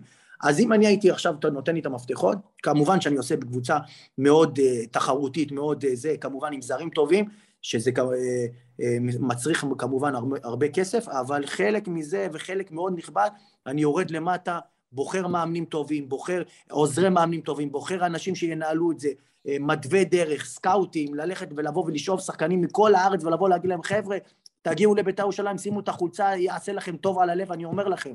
וללכת לשווק אותה כאילו עכשיו אנחנו עוד ארבע, חמש שנים מצמיחים פה איזה ארבעה, חמישה שחקנים טובים. לא, לא היו לך, לא היו לך איזה שהם, אתה יודע, איזושהי פנייה מביתר לבוא למחלקת נוער, אנחנו רואים, שאתה, רואים שאתה לא. מתעסק עם נוער, עם ילדים. לא הייתה איזושהי פנייה לבוא ואתה יודע, לעזור בקטע הזה? לא משהו רציני, ואם היה, ואם זה, אה, אני הייתי מעדיף אה, אה, לבוא בזמן שהוא, ש, שאנשים שם יותר פתוחים לדבר הזה, כי אני יכול להיות עוד חצי שנה, עוד שעה, עוד שעתיים. לא, אתה מרגיש, אתה מרגיש שגם אם אתה בא עכשיו, אתה לא באמת יכול לשנות לא, מה, מה אני, מה, אם אני אבוא להגיד להם, חבר'ה, אתם שומעים, צריכים להביא לפה עוד מאמנים, צריכים לעבוד פה דרך, צריך להתחיל ללמד את השחקנים איך להניע את הכדור ולא איך התוצאה חשובה, או, או תראה, סתם דוגמה, תראה, קח את אה, עומר בוקסם, שהוא באיזה... אתה לא מבין, הוא בא, אמר לחבר'ה לכל המאמנים, אל תדאגו, הכל טוב, אני חתום פה לחמש שנים, הלאה, אני רוצה שתראו לי כדורגל, אני רוצה שתראו לי איך אתם מלמדים, שעומד מהתחלה... הוא דיבר על זה, הוא דיבר על זה, שהוא דיבר נגיד על אורי אוזן, שהוא אמר שאורי אוזן בהתחלה כמעט ירד ליגה. בדיוק. ואז בסופו של דבר אה, הסבלנות השתלמה. אה, זה מה שאני אומר, עכשיו תראה את מיכאל זמברג, הוא מאמן את הנוער של הפועל תל אביב, אתה רואה דרך, אתה רואה איך זה מתחיל מהשוער, דרך הבלם. לא, שם עושים תהליך מאוד יפה, נגיד אם אתה מגדיל את מיכאל זמברג, הם עשו את למה לא להביא דמויות כמוך, כמו עמית בן שושן? לא משנה, עזוב אותי, אני לא רוצה אף פעם, כל הזמן, כדי שיהיה ערך למה שאני אומר, אני לא רוצה להגיד להביא את עצמי, שלא חס וחלילה ישמעו, שיגידו, הנה הוא רוצה כן. לקדם את ה... לא אני, עמית בן שושן, קובי מויאל, ויש עוד מלא מלא מלא שחקנים שהם ראויים, ושי חדד, ואני אומר לך, המון המון שחקנים שהם גם, הם במקצוע, הם הכל. תבואו, תנו להם, תגידו להם, קחו, תאמנו, תעשו, תראו, תראו דרך, וחוץ מזה, גם המאמנים שנמצאים כרגע בבית"ר ירושלים, אני בטוח שהם טובים, אבל תנו להם את הכלים, תנו להם את הדרך הזאת, של לבוא להגיד, חבר'ה, הכל טוב, צחקו כדורגל, שהם יגיעו לגיל נוער, שהם ידעו שצריך לשחק עם השוער, שצריך לשחק עם הבלם, שצריך לעבוד דרך הקישור, שצריך לעשות התקפות דרך הצדדים, דרך הזה, להראות משהו. אני לא, לא פעם ולא פעמיים הולך לראות את השחקנים שלנו במחלקות נוער של בית"ר ירושלים. וחוץ מפאניקה ושכמה שהכדור יהיה רחוק מהשער שלנו ושיהיה קרוב לשער שלהם ולהראות איזה הבלחה של שחקן כזה הוא מוכשר, אתה כאילו, אתה, לא, אתה לא רואה מאיפה יבוא הגול וזה קצת עצוב. ואתה רואה לעומת זאת, אני רואה את הפועל תל אביב, אני מדבר עם מיכאל זמברג, אני מדבר עם, עם אה, אנשים ש, שכאילו נמצאים במקומות האלה, הוא אומר, מה זה, קודם כל שישחקו כדורגל, אם אני אקבל גול, אני אחזיר גול, וגם אם לא ילך לי, וגם אם אני אפסיד, וגם אם הכל, לפחות לימדתי אותם, לפחות הראיתי להם איך לשחק, הם יגיעו לגיל נוער, לגיל בוגרים, זה לא יהיה זר להם שהקשר האחורי צריך לבוא ולקבל את הכדור מהבלם, שהוא לא צריך להתחבות אחרי הכדור, שדווקא במצבי לחץ, אה, איך אתה בא ועוזר לקבוצה, ואתה יודע, דברים כאלה קטנים, ש, שלא, שזה לא מעניין בסופו של דבר בבית"ר ירושלים, וזה אכזבה. טוב, בוא, בוא נעבור לדברים טובים, קצת בקשר לבית"ר, כי בכל זאת אה, היית, כמו שאמרנו, בתקופות אה, הכי טובות, ואת האמת הייתה איזו תגובה של מישהו שלא ראה אותך משחק ומאוד אהבתי אותה ואמרתי בואנה זה כאילו עצם זה שהשארת אה, את הרושם על, על אוהדים שלא ראו אותך משחק והוא או. כתב לי באמת הוא כתב לי באמת אה, דבר יפה קוראים לו מנחם אה, בבאי תודה על זה שהוא זכה לראות אותך משחק ושאתה השחקן אה, אה, הוא רואה אותך עכשיו ב, אתה יודע משחקי עבר ושאתה השחקן הכי אהוב עליו בכל הזמנים אה, ושהוא מתבאס שהוא לא זכה לראות אותך שוב אה, בצהוב שחור ותודה שענית לו להודעות אפילו ושהוא צופה במשחקי עבר רק בזכותך. אז אני אומר כן הצלחת להשאיר משהו מאחוריך וכן וואו, היית כל... בתקופות המדהימות של ביתר ולקחת אליפות ודאבל וגביע והיית בזמנים כאילו גם בזמנים טובים אבירם, רק, כל... רק, בשביל זה, רק בשביל זה היה שווה לעלות פה. וואו, באמת, אני קצת אה, צמרמורות וזה, אתה יודע, מקבלי, אני מקבל המון מחמאות, אבל uh, אני חושב שזו מחמאה קצת... Uh, סליחה uh, שהבכנו אותך שוב, אבל אני אומר כאילו... כן. אתה יודע, סליחה, אבל... לכם, קודם כל, חוץ מתודה וקצת לגמגם, אין לי מה להגיד, אבל... Uh, קודם כל, כן, אני שוב פעם, קצת לצאת מהמקום הנוח והצניעות וזה, אני כן, כן חושב שהשארתי חותם, כן אני חושב שיש אני, כאילו, מאחוריי יש המון המון רגעים טובים ומוצלחים. זה, זה, לא מובן, זה לא מובן מאליו, אתה יודע, יש, יש היום שחקני עבר, ראיתי איזה שחקן עבר, אתה יודע, לא אנקוב בשמו, שהוא הוא דיבר בתקשורת, אה, נגיד צריך גם מכבי תל אביב, הוא אומר, בוא'נה, אני בא לדרבי, כאילו, ו, ואף אחד לא מכיר אותי. עכשיו, אבירם ברוכיאן ייכנס לטדי, אני מאמין ש... בוא נגיד, 90 אחוז, כן. אם לא 100 אחוז, ידעו, ידעו מי אתה. אז אני יכול להגיד לך... וגם, וגם יזרקו מילה טובה ו... יש לזה, יש לזה שילוב של כמה דברים. כמובן, לזכותי מה שעשיתי, ו- וכמובן הדרך שאני עדיין מכבד, עדיין אוהב, עדיין מזוהה, ועדיין אוהב את הקבוצה ודואג לה. כמובן שבתקשורת של היום וברעיונות שאני מדבר, שומעים ויודעים שאני מאוד, בית"ר מאוד קרובה לליבי, אז זה גם משהו ש... ש...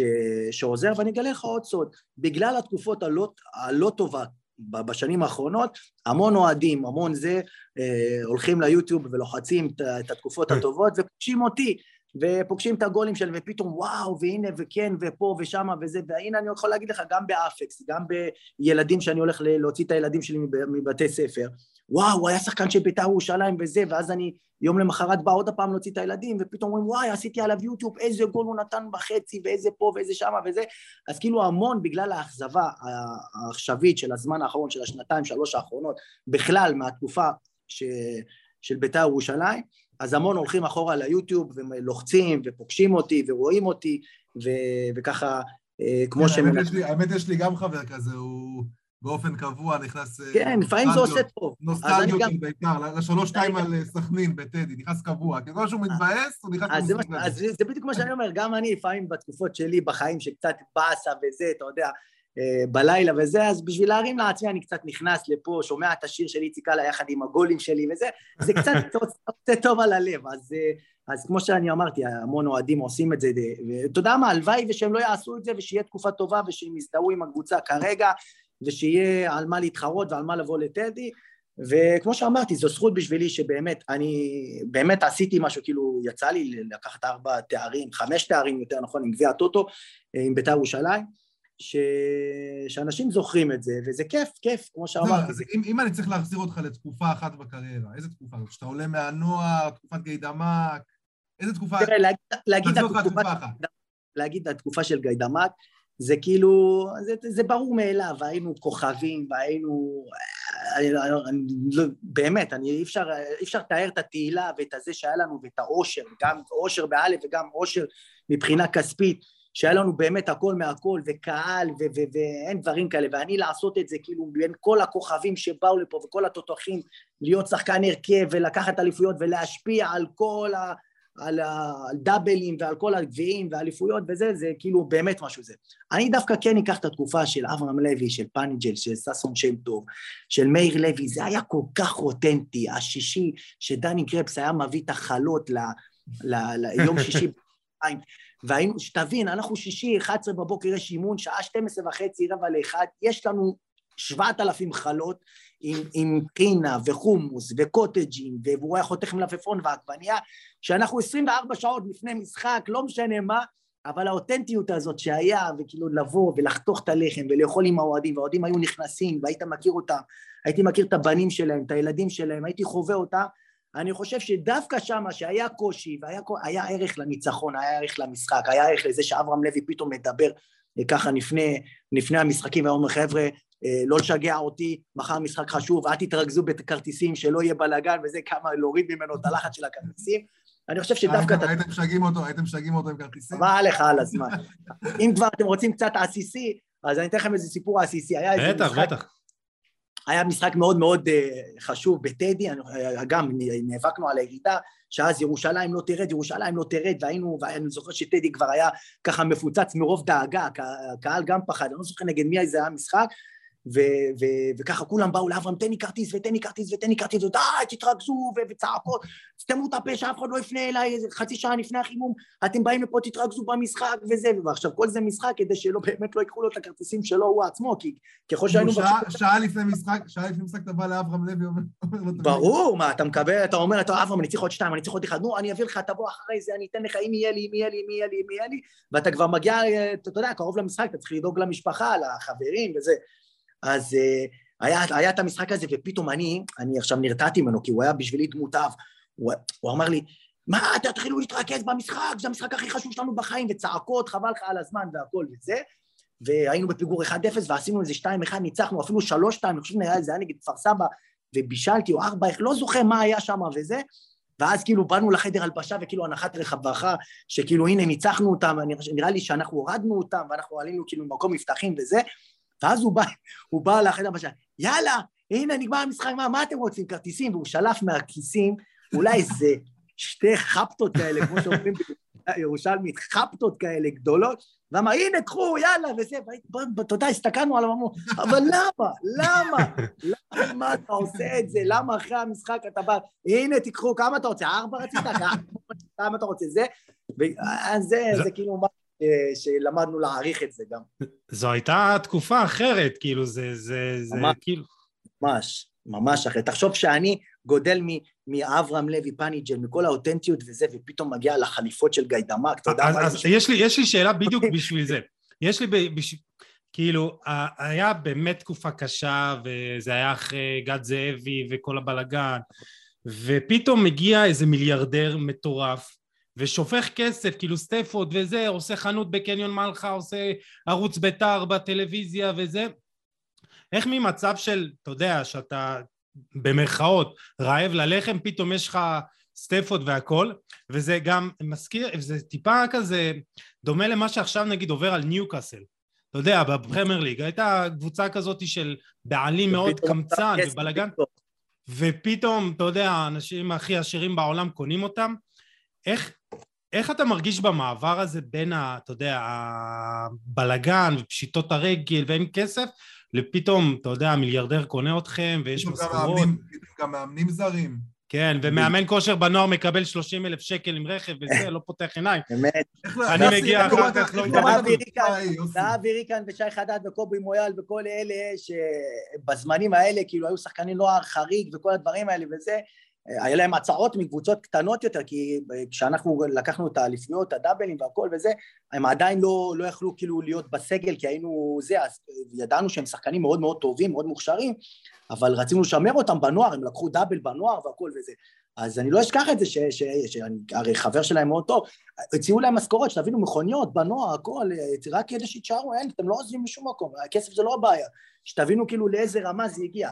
אז כמו שאני אומר, אה, לעשות המעבר הזה נטו נטו היה הרצון שלי, אני מדבר על עצמי, לא על אחרים, זה נטו אה, לשים את החולצה בכל סוף שנה, לא משנה אם יש כסף, אין כסף, זה לשים את החולצה, פשוט רציתי לשים את החולצה, לא משנה אם החולצה הייתה אה, בפשיטת רגל או הייתה בעושר עילאי, רציתי להיות במקום הזה, וכמובן כשיש המון המון כסף, אתה רוצה עוד יותר ואתה שואף עוד יותר להיות יותר טוב ולהיות יותר מצליח כדי גם, להשתת, גם כמובן גם לאכול את העוגה, שהיא הייתה עוגה מאוד מאוד טעימה ומאוד עשירה, אבל גם כמובן לשים את, לשים את החולצה.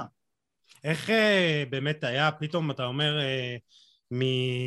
פתאום מתחילים לבוא שחקנים גדולים, ובאמת כאילו דרכו שם, אני רק חושב על השמות, ג'רום לרואה ופרננדז ו... מי זה היה? אלוורז ובואטנג ומדבר גם על בנאדו, גרשון, זנברג, עידן טל, פתאום... גל אלברמן. גל אלברמן, פתאום, אתה יודע, אתה, איך אתה מבחינת אה, מסתדר, איך, איך זה כל, איך זה להיות עם כולם שם, גם בחדר הלבשה, מסתדרים, לא מסתדרים?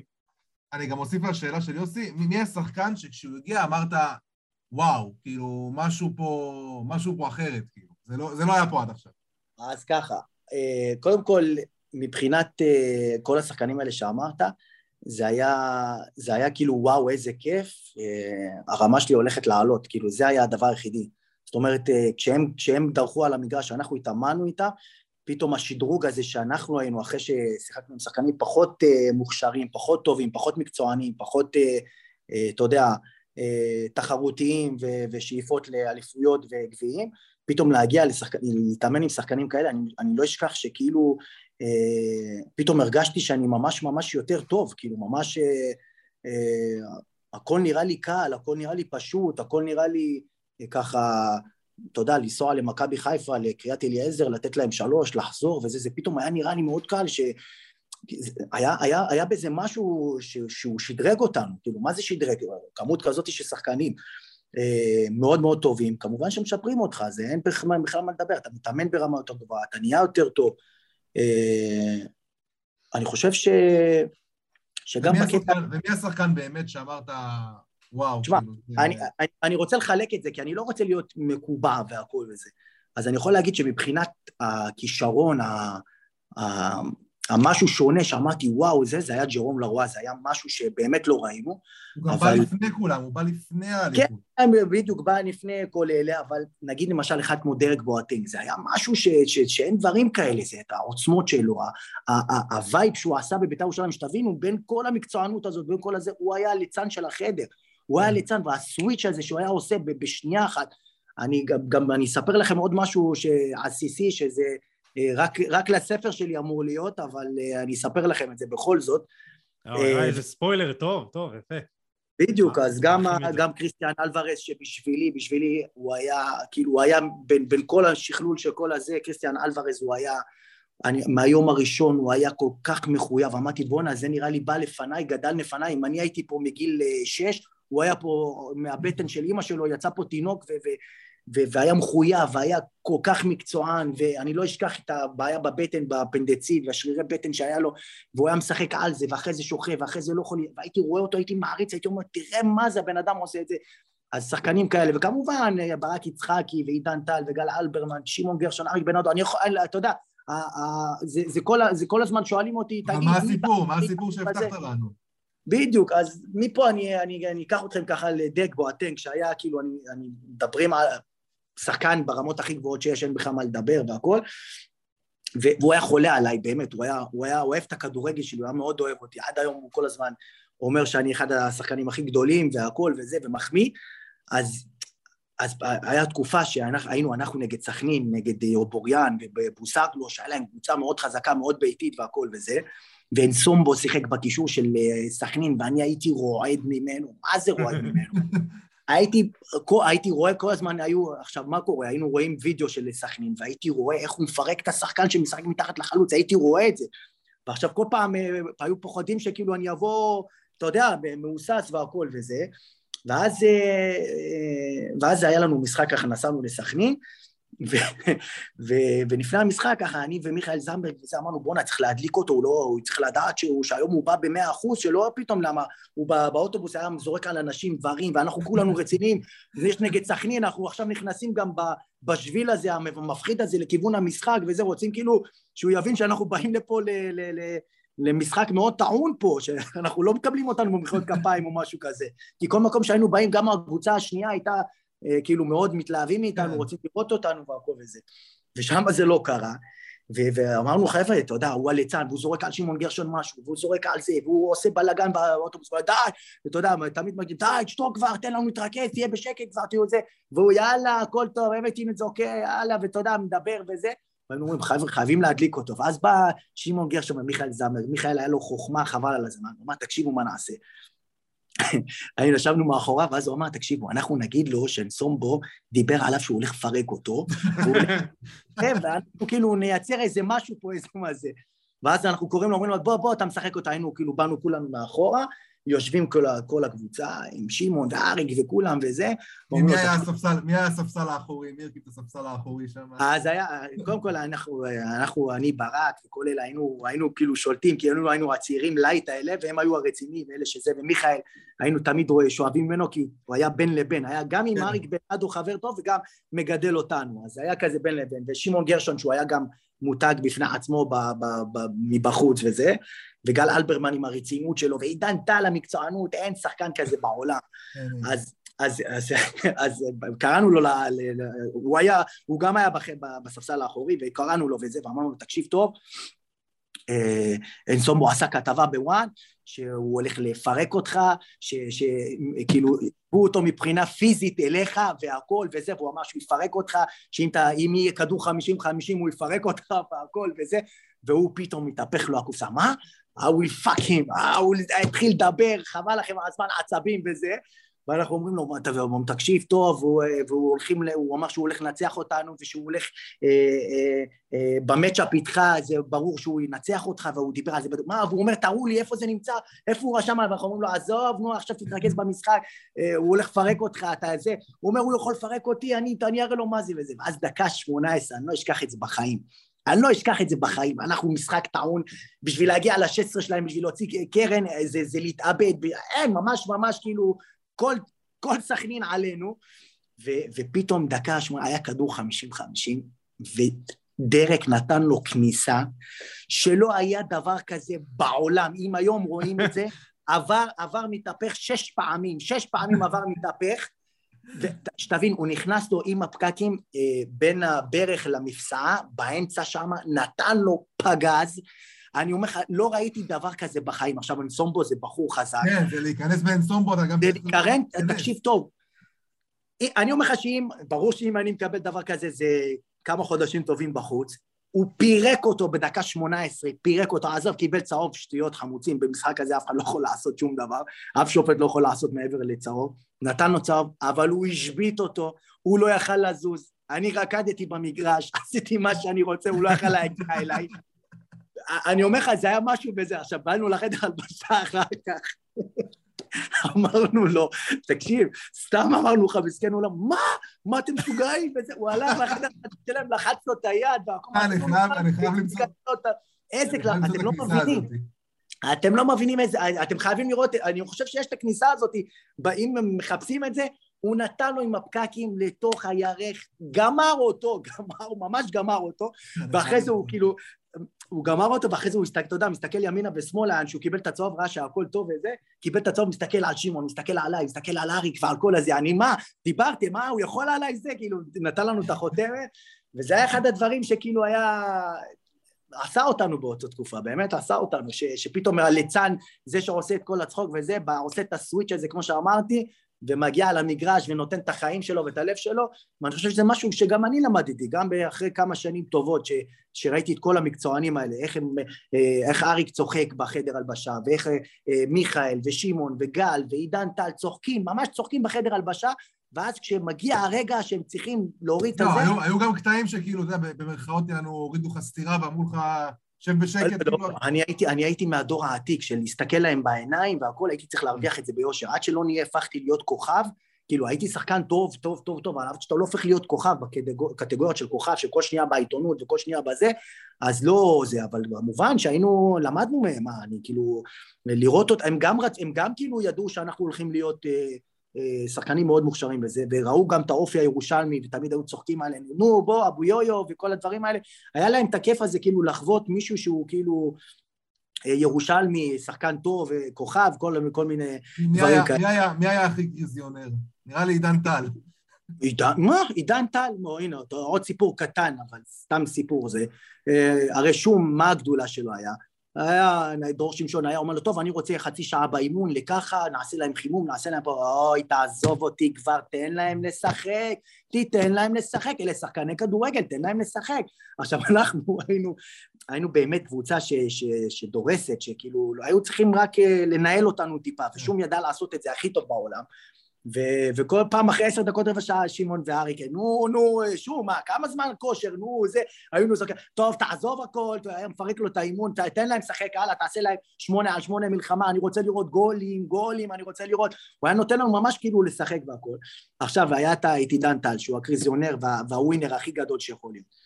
ונגיד עכשיו היו, היינו משחקים נגדו, הוא היה בפיגור נגיד 1-0, 2-0, עכשיו היינו בסוף האימון נשארים ב...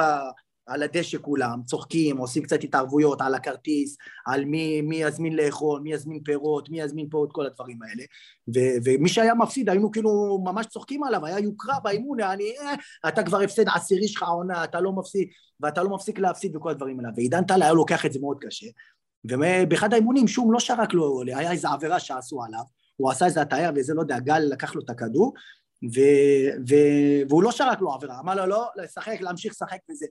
ופתאום עידן התהפך לו הקופסה, הוא לקח את הכדור, תפס אותו, יש את הבית חולים שם בשערת, הוא בעט את הכדור, אמר, לכו תקחו את זה עכשיו מהבית חולים, אני רוצה לראות לא ישרקו לי פה פאולים, אני רוצה לראות שלא ישרקו לי. הוא שלח, ומאיר ארוש, מה אתה עושה? מה אתה עושה? צעקות של אלוהים, מה אתה עושה? די כבר, יא משוגע. ומיכאל זנברג, תפסיק, אתה משוגע, אתה בן אדם לא נורמלי, וצעקות עליו, ועובר שלוש-ארבע שניות, טוב, בסדר, סליחה, סליחה, סליחה, וזה, והיה מרגיע, ואין, זה היה כאילו באמת חוויה לראות אותו מתעצבן. אני אומר לך, פאול שטותי, פאול, אז הוא לא שרק לך, ופתאום שולח את הכדור, בום, ואחרי זה לימים, כל פעם שהוא היה, לא שורקים לו משהו, אומר, אה, פפ, פפ, תירגע, צריכים את הכדורים, ומאיר ראוש, לא, לא, לא, לא, לא, צעקות מבחוץ. מאיר ראוש באותו רגע, וואו. נראה לי רק על התקופה הזאת אתה יכול להוציא שני ספרים בכיף עם כל הסיפורים האלה. זהו, אז כל פעם זה, יש המון סיפורים כאלה, המון, המון, המון סיפורים כאלה. היו שם, כי היו שם, דמויות, היו שם דמויות רציניות. בדיוק. תחשוב מה זה, מה זה דמויות, 22 שחקנים כאלה, כאלה, ממש כאלה. אשכרה כולם ככה, כולם, אתה בחדר הלבשה, אתה אומר מי לא פותח בהרכב, רעידת אדמה. רעידת אדמה, אין דבר כזה בעולם. ופתאום בין כל זה אני, אתה יודע, לשחק בהרכב והכל, תחשוב, מה, תחשוב גם טוטו תמוז, ברק, עמית בן שושן, זה כוכבי כדורגל, זה, זה, זה אין דברים כאלה. אין דברים כאלה. לא, ותחשוב כל השמות שאמרתי לך, אנחנו כבר, אני מגיע איתך ל-14-15 שחקנים שהם כוכבי על, על, תומר בן יוסף, אתה יודע מה זה תומר בן יוסף, אריק בן אבו, בלם, בלם, היום אין בלמים כאלה, כאילו, בנתונים שלו. תקשיב טוב, הוא היה, נגיד עכשיו הוא היה מתעצבן, החלוץ היה, כאילו, נגיד, שולחים אותו, הוא היה מתעצבן, צועק על הקשר האחורי, נגיד היה צועק, זה מה אתה עושה, למה אתה לוקח אותו, דופק ספרינט, מגיע לחלוץ. מגיע לחלוץ, אתה, אתה, אומר לו, תפסיק את השתי שניות האלה, תפסיק כבר, אה, נותן את הספרינט שלו, נגמר הסיפור. תחשוב מה זה, שלושה בלמים בסדר גודל כזה, והיה את איתן טיבי שהיה בדיוק התחיל, דודו דן קידם אותו כאילו להתחיל לשחק בביתר, תחשוב מה זה, זה, אין דברים כאלה, באמת אין דברים כאלה, אבל זכיתי, זכיתי כמו, ש, כמו שהמועדון ביתר ירושלים זכה בהמון תארים. טוב, בוא, בוא נתקדם קצת, למרות שאנחנו באמת לא, לא מספיקים לדבר הכל, אבל יש לנו עוד איזה כמה דברים שכן נרצה להספיק. יאללה. אחרי זה באמת גיידמקו זה, ויש בלאגן וזה, ומגיע כאילו תקופה מאוד קשה, עוד תקופה קשה, וצריכים למכור אותך, ואתה עובר לפולין. קודם כל, איך בכלל נולד המעבר הזה? אם היו גם עוד הצעות בדרך?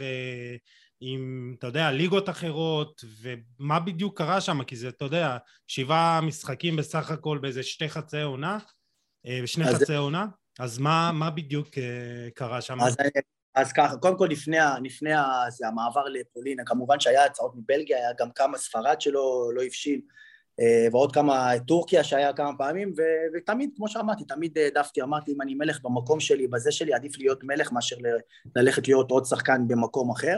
זה תמיד היה התירוץ שלי כדי להישאר בבית"ר ירושלים. כל הצעה שהייתה מגיעה בכל פגרה, הייתי אומר, חבר'ה, אני מלך פה, אני לא רוצה, מלך לא עוזב את המקום שלו, וזה היה, זה כאילו היה המשפט הקבוע שהסוכנים היו שומעים. וכמובן, בזמן של, שפולין הגיע, היה מאוד תקופה מאוד מאוד קשה, מאוד קשה, גם מבחינה האישית שלי, גם מבחינת הקבוצה, גם מבחינת המועדון, שלא היה כסף וכאילו לא היה משכורת, לא קיבלנו משכורות ולא ידענו ושיחקנו עם שחקנים צעירים והיה ממש ממש ממש כאילו ברמה ש... אף אחד לא קיבל משכורת, גם הילדים, גם בנוער, גם המאמנים, גם הכל, לא היה כסף. כאילו איציק אורפה מקבל כסף. זוכר, זוכר, זוכר את התקופה הזאת. בדיוק.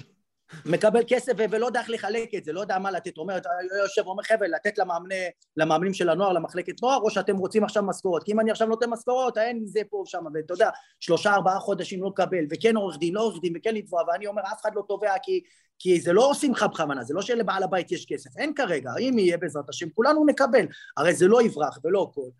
ו... ו... ובא אבי נימני, היה את ההצעה הזאת מפולין וזה, ואני יושב, אני אומר לו, אני לא רוצה, אני לא רוצה, אני פשוט לא רוצה. ואני לא אשכח שקיבלתי את הטלפון מאיציק הופמן, והוא אמר לי, תקשיב, אתה לא רוצה וגם אני לא רוצה, אבל אין ברירה. אני אומר לו, מה זאת אומרת? הוא אומר, אין ברירה, אבירם, הם הולכים לשלם פה שתי מיליון שקל, ארבע מאות אלף יורו, זה שתי מיליון שקל, משהו כזה. הוא אומר לי, תקשיב טוב, אתה מחיה אותי לכל השנה, אני לא צריך... גם דחית את המשכורת שלך, נכון? כאילו... לא, זה היה עוד לפני, דחינו כן. וויתרתי על חמישים אחוז מהמשכורת, שהיום זה, אה, בוא נגיד, אה, שחקן אה, כוכב לא מקבל את החצי משכורת שאני ויתרתי. ודחינו גם, כמובן גם אני וגם עמית בן שושן שצריך להזכיר אותו שהוא בכלל סמל. אה, אז כמו שאמרתי לא רציתי לא רציתי וגם אמרתי חבר'ה לא, לא יקרה לא יהיה כלום ואיציק אומר תקשיב אם, לא, אם אנחנו לא מוכרים אותך אין, אין מועדון שתבין אתה תהיה פה במקום בלי לא, לא יהיה לך לאן לבוא לא יהיה זה. והוא לאט לאט חלחל את זה ועשה את זה והכל וזה. וגם הקבוצה המצב של הקבוצה לא היה טוב. ואני גם מבחינה אישית רציתי קצת להתנתק ו... ו... ונסעתי לפולין ואני לא אשכח את זה. והיה פגישה ואבי אמר לי תשמע אני אפגוש את הבעלים והכל וזה. והבעלים קצת לא נורמלי הוא אומר לי הוא קצת לא נורמלי אבל אה, אה, אתה רגיל. כן לא משהו יעני כמו ג'יג'י חדיד הזה הוא אמר לי כמו של דינמו בוקרסט הזה הוא כן. אמר לי משהו בסגנון הזה. ג'יג'י בקאלי כן. כן ג'יג'י בקאלי הזה אז uh, באנו לפגישה והכל ודיבר והכל וזה ואני כאילו בלב שלי הלוואי והוא יגיד לא הלוואי שזה הרבה כסף והלוואי שהוא יגיד uh, uh, לא לסוכן ולא יעביר כסף לביתר והלוואי יקרה פה משהו כדי שאני אבוא ואגיד חבר'ה ניסיתי רציתי ללכת אבל לא הצליח יאללה אני חוזר למקום שלי. ווואלה הכל הבשיל והכל הלך והוא שילם את הכסף ואיציק התקשר ואמר לי וואלה הצלת את ביתר. הוא אומר לי יש משכורות בזכותך ואין מה לעשות כל אחד מגיע הזמן שלו כאילו שהוא בגלל המצב שגם חן עזריאל וגם אני וגם עוד שחקנים וברק יצחקי גם כולנו נמכרנו כדי שהמועדון הזה יתקיים, אין מה לעשות, זה היה כאילו משהו שאתה, זה כמו שאני אגיד לך כן עשיתי את זה בשביל שהמועדון הזה יתקיים, אם אני צריך לא להיות שם אז אני לא אהיה שם. ואני מגיע לשם והקבוצה מקום רביעי וזה חמש שש נקודות ממקום ראשון והוא אומר אני רוצה אליפות והכל וזה ובמשחק הראשון שאנחנו משחקים אני נותן הצגה חבל על הזמן עקבים הכל בין כל הפולנים האלה שרק מפרקים ואאוטים וקרנות רבים ומכות כאילו הם כאילו הם ככל שיש יותר מגע יותר זה הם יותר מבסוטים.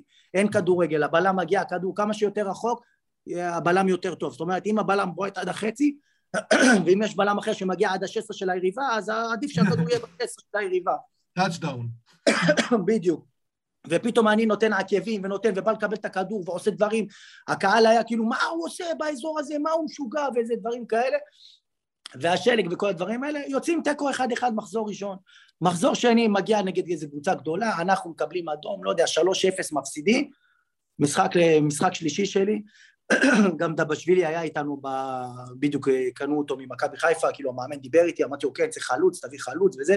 ודבשווילי מגיע משחק אה, שלישי שלנו, אנחנו אה, מפסידים אותו, כבר שבע שמונה נקודות ממקום ראשון, ההוא כבר משתגע, בא לבית ואנחנו לא קוראים עיתונים ואני אפרק אותם, השחקנים האלה נותן להם משכורת, דיבורים, חבל הזמן, הוא מגיע לפני המשחק, אה, כמה שעות לפני המשחק, אומר תקשיבו טוב, הנה אני אומר לכם, לא משנה מה, מו, מי, לא מעניין אותי מי אתם בכלל, לא מעניין אותי החוזים שחתמתי איתכם, אני אומר לכם תקשיבו חודש אחרי שאני משחק, אין משכורות, לכו תתבעו אותי, אני לא סופר אתכם, חרא על המועדון הזה, אני לא סופר אתכם בכלל, החוזים שלכם מבחינתי לא קיימים. עכשיו שמה, זה לא כמו בבקרה אצלנו שיש איזה, שמה זה... לא, גם, גם פה בישראל זה לא, בקרה לפעמים לא מתפקדת. עוד פה בישראל ידברו על זה בספורט חמש, עוד יהיה בלאגן, יגידו לא משלם, עורך דין, אה, יפרסמו את זה, כן, לא, שחור לבן, יהיה, יהיה עניין, זה יעשה משהו, אף אחד לא יכול להתחמק, אני מאמין שאם עכשיו שחקן כמו מאור בוזגלו שלא משלמים לו משכורת, הוא יתבעו אותו, הולך לבית משפט, הוא מקבל את הכסף, לא יעזור כלום, איכשהו הוא יקבל את הכסף. פה הוא בא אומר לנו חבר'ה לא יעזור לכם כלום, אין משכורת, אתה לא מקבל משכורת בארץ זרה. אה, פתאום אתה רואה שהמשכורת מגיעה, אתה אומר רגע הלו מה, כל המשפחה שלי פה, מה הולך פה? ופתאום אה, מזיזים אותי הצידה, מזיזים את כולם הצידה, למה? כי ככל שאנחנו משחקים אנחנו מקבלים יותר כסף, ו- וכאילו אנחנו תובעים ואנחנו הולכים לעורכי דין והולכים לכל הדברים האלה. פתאום הוא נותן לשחקני נוער לשחק, אין, לא מעניין אותי, תעשו מה שאתם רוצים. אחרי שבעה משחקים, לא, אין, אין קבוצה, פשוט אין קבוצה, אנחנו באים לאימון, הוא אומר לנו תבואו שמונה עד חמש, מצידי זה מי שרוצה אה, להיות איתי בסדר, שיחתום פה על ויתור על חוזה. עכשיו אני חתמתי חוזה לשנתיים וחצי. נו, מה זה, אבי נימי אומר לי שום דבר, אתה לא מוותר, תשב שם, אתה לא מוותר. אומר לו, אבי, אני לא מה, אני לא משחק, אני לא נהנה, עושים פה בכוונה. בקיצור, פה לשם נהיה vibe לא טוב, לא רציתי להיות שם, הם לא רצו שאנחנו נהיה בגלל המשכורת הגבוהה שלנו, והפולנים כאילו שם היו מאוד לא נעימים וקרים, וככה נגמרה העונה. בעלים אה, לא משלם משכורת, חייבים לנו חצי שנה משכורת, אין כסף, אין לך עם מי לדבר בכלל, אתה לא יודע אם לחזור לארץ, אה, נגמר הפגרה, הוא אומר לי אתה לא חוזר לארץ, אמרתי לו מה זה לא חוזר לארץ? הוא אומר לא אני החלטתי שאתם תעשו בפגרה אימונים, שתבין שאנחנו סיימנו את, העונה שלנו, יש לי, היה לי איזה חודשיים אה, פגרה, אני כאילו, יש לי כרטיס טיסה לחזור לארץ, אתה יודע, קצת להתאוורר, קצת זה, לחזור שנה הבאה, וזה אומר שום דבר. אם אתה רוצה לחזור לארץ, תחתום לי ויתור על החוזה, תחתום לי שאתה מוותר על כל הכסף שלך, ותחזור לארץ. ואני אומר לאבי, טוב בוא אני אחתום, אני לא, לא רוצה להיות פה, אומר לי שום דבר. מדובר פה במאות אלפי יורו, אתה לא תעשה את זה, אתה לא זה, אל תדאג, יהיה בסדר, יהיה בסדר. ואני מוצא את עצמי בפ... בפגרה, בפארק רץ עם 24-25 אה, שחקנים, ורצים, רצים. עכשיו אם אתם זוכרים, אני לא יודע אם אתם זוכרים, אתם זוכרים את השוער של הפועל ירושלים, בקו, היה שוער גבוה כזה, פולני, הוא נותן לו משכורת של 5,000 שקל אה, של פולין, שזה אה, בערך משהו כמו 5,000 שקל אצלנו, ואמר להם, תקשיבו, הוא אמר להם, תקשיב טוב, אתה פוגש אותם בשמונה, אתה עושה, הם עושים טיפולים, עושים הכל, אתה מריץ אותם שעתיים בפארק, לא, אפילו לא במגרש, היינו באים לפארק מחוץ למגרש, שמים נעלי ספורט, מתחילים לרוץ שעה, שעתיים, מי שהיה נשבר, היה אומרים לו, אתה רוצה, אתה נשבעת, לך למשרד, לך תחתום ויתור. וזה האימונים שאתה הכי אהבת. בפגרה, בפגרה, שתבין, בפגרה. כאילו, המשפחה, איפה אתה, מה אתה, אילת, מה אילת, אה, טיסות, חוץ לארץ, פגרה. אני בפארק, יחד עם 24 שחקנים, רצים, אני ושחקנים מברזיל, ברונו ואדגר ובשבילי, וכל השחקנים הכי, אני אומר לך, שחקנים כוכבים של כל הזה, ופתאום זה יש לו הצעה, אז זה הולך, ופתאום זה צריך לוותר, ואם אתה רוצה ללכת לפה, לוותר על השתי משכורות שלך, ואם אתה רוצה פה, ולאט לאט כל איזה שבוע, שבועיים, ההוא היה מוותר, ההוא היה מוותר, ההוא היה מוותר, זה היה הולך למשרד, זה היה מתעצבן, מרביץ למאמין, זה היה עושה ככה, כי אתה לא יכול, עכשיו מה הוא אומר לך, אין בעיה לרוץ שעתיים בפארק וללכת הביתה, סבבה, הוא אומר לך לא, לא, לא, אנחנו אצלנו, אנחנו מועדו, אנחנו אה, אה, קבוצה מאוד מאוד אה, מקצוענית, אתה שמונה עד חמש צריך להישאר פה במועדון, אתה לא הולך, אתה לא הולך, אתה פשוט נשאר במועדון. סיימת אימון שעתיים, אין בעיה, עכשיו תעשה חדר כושר, באים לחדר כושר, אתה זה, אבל רצתי שעתיים עכשיו בפארק לבד עם עצמי, הוא מריץ אותך, אומר לך כן, ספרינט ככה, ספרינט פה, שם, עכשיו תבין יותר גרוע. אנחנו לא פראים השחקנים, מה היינו אומרים לו, כואב לי המפסע, אני לא יכול לרוץ, אין בעיה, כואב לך המפסע, הוא היה משלם כסף לאיזה אה, מכון, מישהו שעושה לנו אולטרסאונד במקום, הוא היה אומר, אם אתה לא, אם הוא לא מראה לי פציעה, אם הוא לא מראה לי פציעה, יש לך קנס של אלפיים דולר, אם הוא לא מראה לך פציעה אם לא, אם אתה לא מראה, אני הייתי הולך לזה, הייתי אומר לו, נו, יש לי פציעה בזה, אומר, לא, לצערי אין לך, חותם לך זה, קנס אלפיים דולר, היו שולחים לי במכתב, יש לך קנס אלפיים דולר, אמרת שאתה פצוע ואתה לא פצוע. דברים כאלה הזויים, שתבינו מה זה. ואז התחילה, סיימתי את הפגרה בלי חופש, בלי כלום, בלי שום דבר, קללות של החיים, עצבני כמו לא יודע מה, מת, אומר לאבי תן לי לעוף מפה, אומר לי אבירם שום דבר, חוזה כזה לא מקבלים, אתה לא, אני אומר לו לא רוצה, תן לי, אני רוצה לעוף מפה, שום דבר על זה, לי עושים בכוונה, הוא לא מזמין אותי למשחקים, כי אם אני מזמין אותי למשחקים אני מקבל כסף במשכורת, כאילו זה עוד חובה, עוד אה, אה, חוב כביכול של העורך דין. אה, מגיע תחילת עונה, טוב, טוב בסדר, מתחיל להסתדר הדברים, הוא כאילו, המפרק נותן לנו טיפה שחקנים צעירים שיקבלו כסף וזה, אומר לי אבירם, אני לא יכול, לא נותן לך שחקן, המאמן, הוא היה מאמן של הנוער, הוא עולה לבוגרים, הוא אומר לי אבירם, אתה בעלים לא רוצה, אף אחד, אסור לתת לך לשחק. אני נמצא שם, אחרי פגרה אחרי זה, מת לברוח משם, יושב להם שם, עד, ש... עד שניתן את הכסף. לימים אה, באר שבע הציעו לי את ההצעה, אה, אמרתי לאבי יאללה אני מרים ידיים אני לא מוכן להיות פה יותר, גם נתנו לי להתאמן עם הנוער של, של פולין, אה, של פולוניה, שזה בכלל שבר אותי, חזרתי לארץ, טבענו כמובן את הפולנים הכל, הם כמו בדרך שלהם עשו פשיטת רגל, הלך הכסף, הלך הפגרה, הלך הכל ופשטו רגל שתבין, פשטו רגל, הוריד אותם לליגה חמישית, כאילו לא עניין אותו, הוריד אותם לליגה חמישית, שתבין מה זה.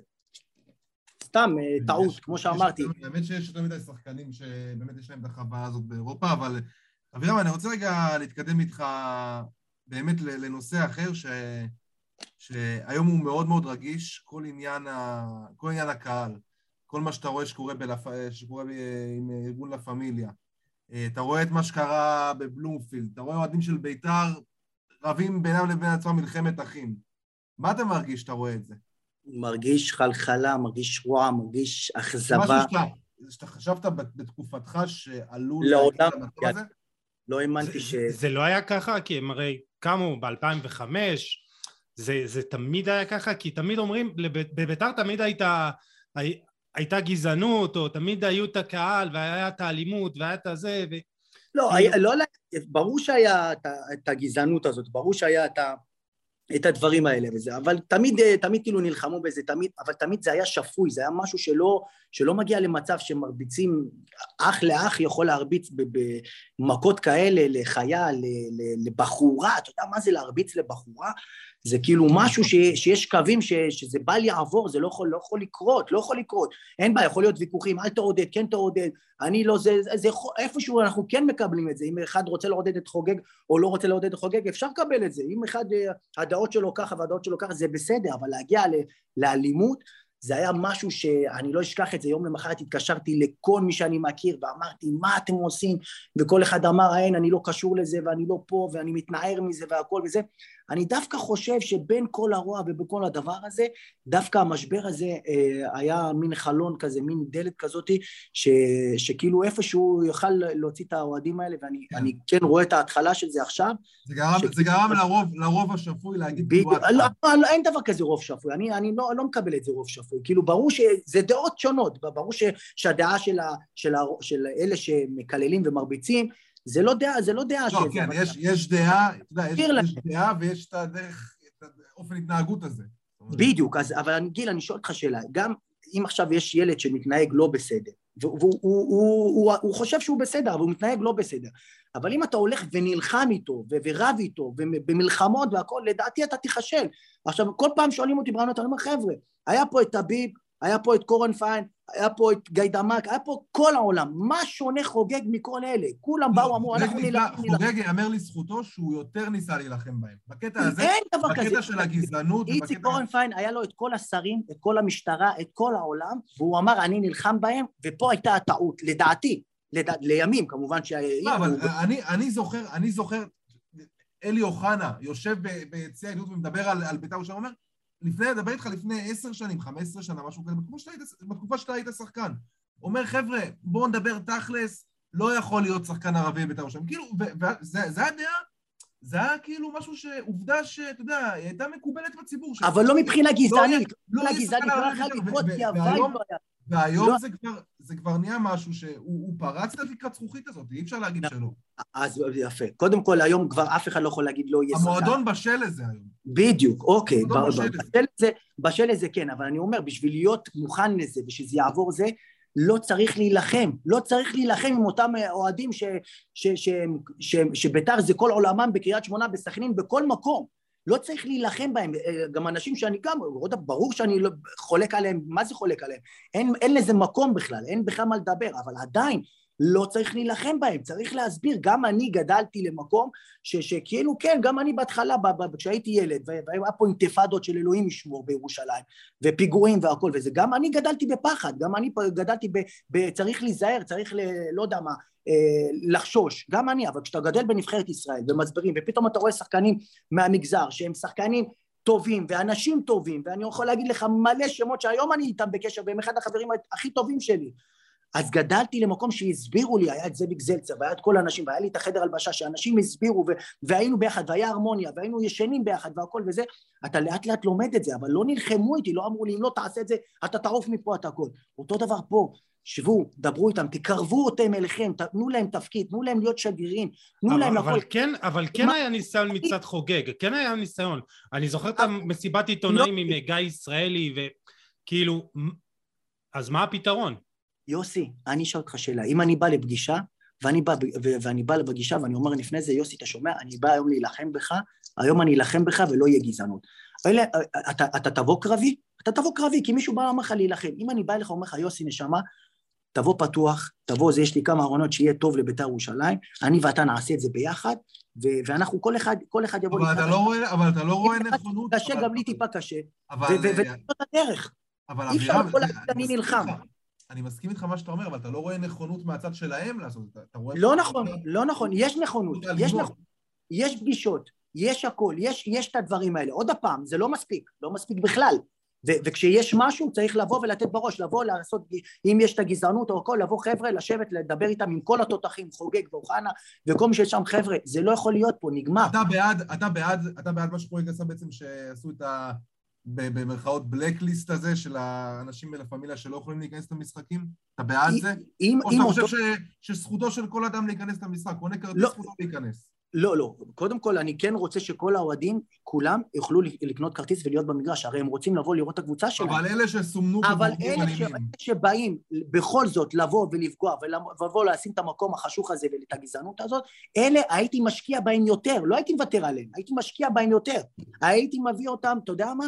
אני אתן לך משהו קצת אותנטי. אני, באחד מהסרטים שיש לי בראש, אני קורא לכל אלה שבאים, ואם אני אהיה לא יודע, פעם בביתר, או לא יודע, יהיה לי איזה תפקיד או משהו, אני כן קורא לאותם קיצוניים וכל זה מפשיב אותם ב-11 בבוקר בתוך החדר הלבשה של ביתר עם כל החלות ועם כל הקוטג'ים והחומוס והכל וזה מראה להם את ה vibe ההוא של ביתר ירושלים ואומר להם חבר'ה תקשיבו זה לא יכול לקרות פה ואני מסביר ואני יושב איתם ואני, ואני מביא להם את כל השחקנים הטובים אבל אבירם זה אנשים, אתה יודע, זה אנשים בני 20, 20 פלוס. לא משנה, לא משנה. ההורים שלהם, ההורים שלהם במסגרות שהם היו בהם עד עכשיו לא הצליחו לחנך אותם. ביתר ירושלים צריך לחנך אותם. אז בשביל זה יש את הדמויות האלה, בשביל זה יש את הדמויות האלה שיש האנשים שהם מכבדים, זה לא הגיוני שזה, אתה רוצה להגיד לי שמתוך מאה ש, שהיו ממש חשוכים והכל וזה, היום אין פחות? ברור שיש פחות. אני דיברתי עם כמה שאמרו לי, תקשיב טוב, זה עבר כל גבול, זה באמת עבר כל גבול. אז כן, יש כמה קיצונים בכל, כמו בכל מקום, אבל אני לא הייתי מוותר עליהם. ת,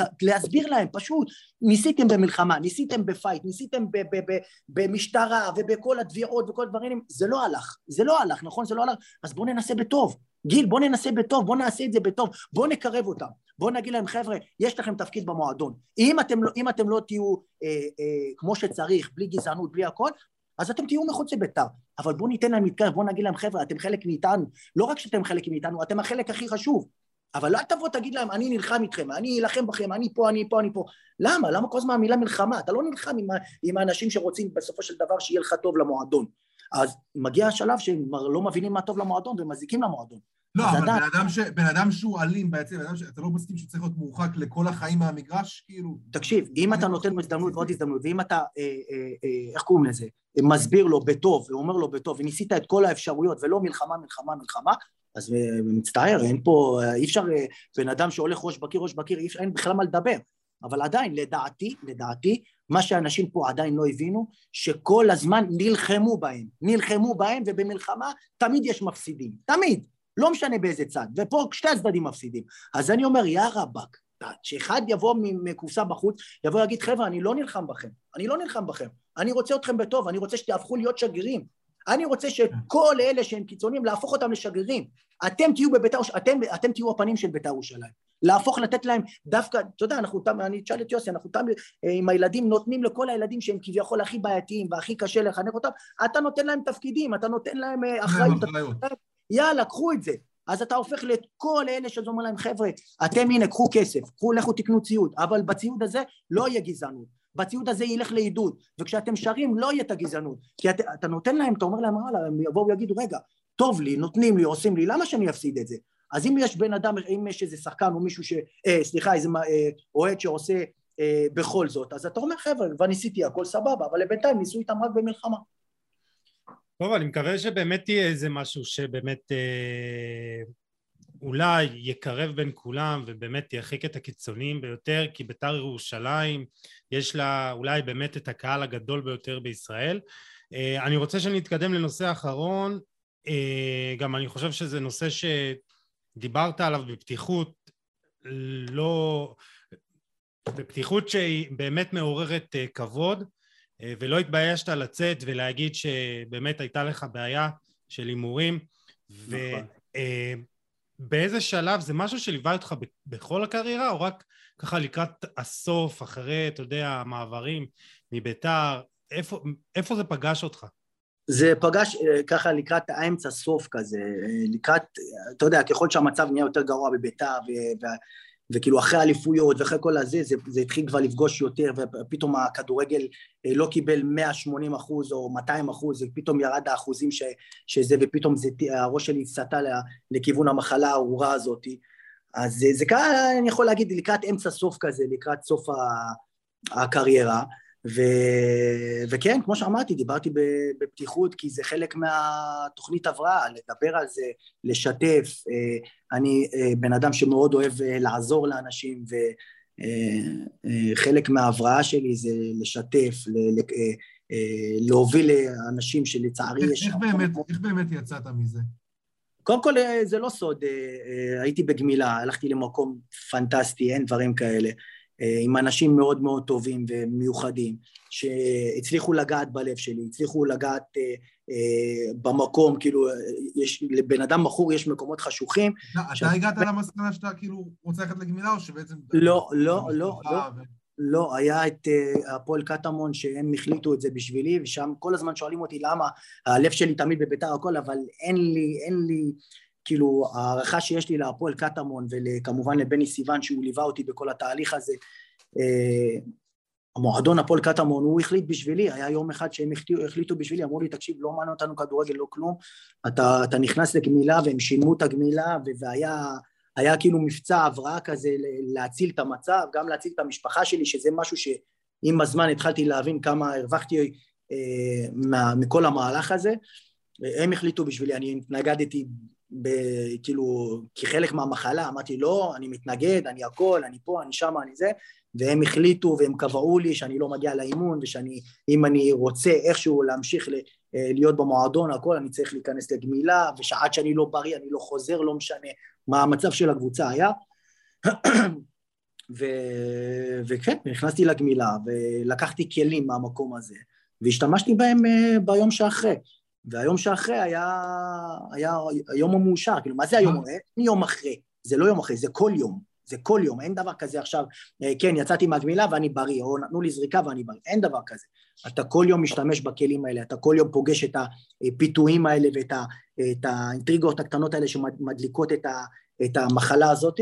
אז זה מלחמה ו... יומיומית אתה אומר בעצם. יומיומית, יומיומית, מה, מה זה יומיומית? ברוך השם מהיום זה אה, אם פעם היית חושב על זה כל דקה, כל שתי דקות, או כל חצי שעה, או כל שעה, או כל יום, אז היום המחשבות יותר ארוכות, כי אני ממלא את עצמי בכדורגל, בילדים, משפחה. בירם, למה, למה זה? למה זה משהו שקורה לכדורגלנים? אתה, אתה לא היחיד, אתה לא היחיד ש...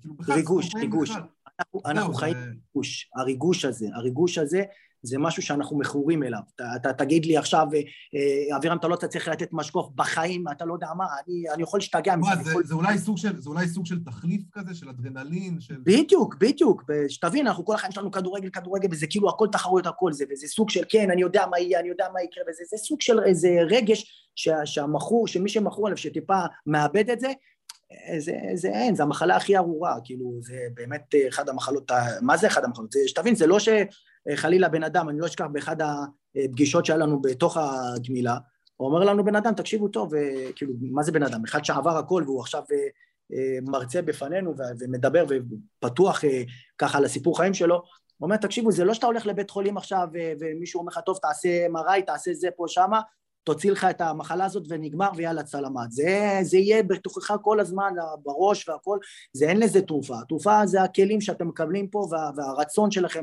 להתנקות והרצון שלכם לראות את הטוב ולא לראות את הזה. וכאחד שאוהב המון המון ריגושים והמון זה, זה מאוד מאוד קשה. אבל uh, מצאתי ריגושים אחרים, כאילו זה כל העניין, להחליף את. זהו, אז, אז, מה, אז מה אתה אומר, אז מה אתה אומר באמת לשחקנים אחרים שאתה רואה אותם פורשים היום וקצת אבודים? מה, מה אתה מציע להם? קודם כל תמיד אה, אה, לעסוק במשהו, כאילו תמיד למלות את הזמן הזה, זה תמיד אחד, ה, אחד הכלים שהשתמשנו בהם, זה תמיד למלות את היום, זה לא עכשיו, אה, זה, אם אני אגיד לך שאני יושב בבית עכשיו והכל וזה, אז מה המחשבות שירוצו לי? מחשבות, אה, מה, אני יושב סתם בבית, אני זה, אולי אני אעשה איזה הימור או משהו. אז לא, תמיד למלות, תמיד לשעות בדברים טובים, במשפחה, באנשים טובים, שזה הדבר הכי חשוב שיש, הכי חשוב שיש. כאילו כל בן אדם ש, שאני אני, הכנסתי המון המון המון מכורים לגמילה, ואני כל הזמן אומר למשפחה, תקשיבו טוב, הסביבה, הסביבה, האנשים, לדאוג שאנשים שלא יהיה בטלפון איזה מישהו שהוא מדבר על איקס על וואי, על לא יודע, משהו לא טוב. תמיד שיהיו אנשים שידברו על משפחה, ידברו על טוב, ידברו על עבודה, ידברו על ניקיון, כאילו ניקיון אני מדבר בקטע של מכור, בן אדם שהוא נקי מהימורים, נקי מחלילה סמים או כל הדברים הנוראים האלה. תמיד שיהיה סביבה טובה, סביבה שמדברת אה, על דברים טובים, אני חושב שזה, ה, שזה אחד הכלים ש, שאני הכי הרבה משתמש בהם. כאילו, אנשים טובים, אנשים שלא קרובים לדבר הזה, וכמובן משפחה, משפחה מאוד חזקה. קודם כל, אה, כל הכבוד לך באמת גם על, ה... על זה שאתה מדבר בצורה הזאת, ו... ואני שמח בשבילך גם ש... שאתה יודע, אתה מאחורי זה, וזה באמת אה, ראוי להערכה. אה, נתקרב לסיום, אבל באמת גם שאלה שעוד עלתה, וכמובן אני מניח ששאלו אותך עשרות פעמים, משה אוהד בית"ר לשעבר גם שאל את זה, אתה למה מרגיש... לשעבר? למה לשעבר? למה זה לשעבר? מה זה? מה, מה זה לשעבר? זהו? אה, הוא אמר, אה, כן, שאלתי אותו, הוא אמר, אה, נמאס לו מכל הפוליטיקות וזה, ובלאגנים, והוא פשוט אה, פעם אהב את בית"ר. תגיד לו, בעזרת השם, נקרא לאיזה עמית בן שושן קטן כזה, ואז אה, ידליק לו את הזה חזרה. בעזרת השם. לא, את האמת, הוא גם רשם שאחד הרגעים... שנייה רגע, הוא רשם שבאמת הוא צרח משמחה בצמד שלך מול קרקוב, ועוד, שנייה, אחר כך נדבר על זה, כי גם אני הייתי שם באיצטדיון, אבל בוא נחזור לשאלה, אתה מרגיש איפשהו פספוס?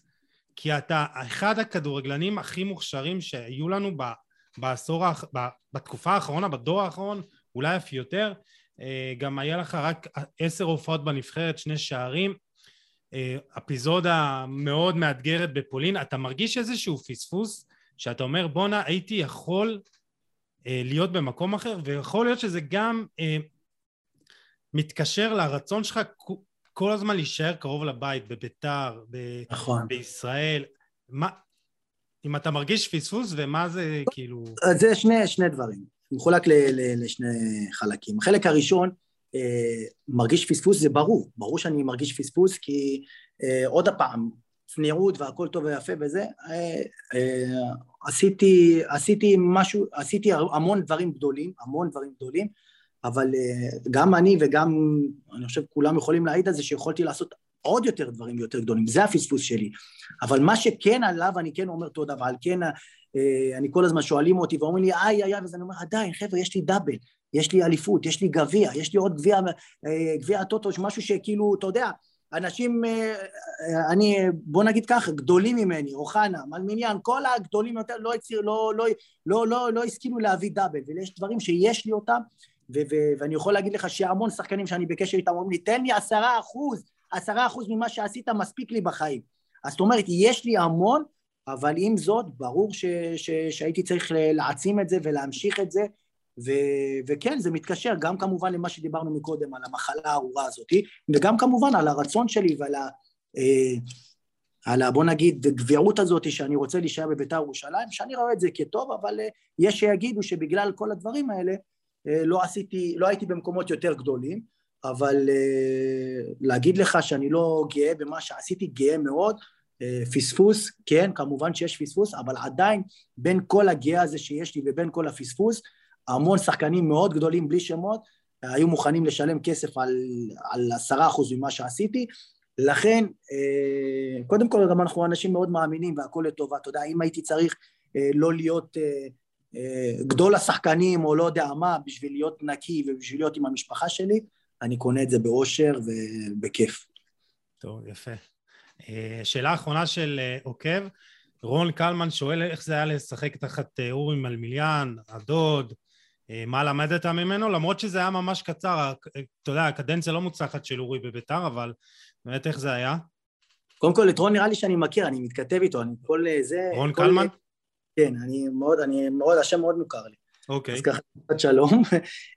דבר שני, כן, אורי, בתקופה של אורי, שוב פעם, היה מצב לא טוב בביתר ירושלים, אורי הגיע לביתר עם כל כך הרבה רצון, כל כך הרבה זה, אבל אני חושב ש...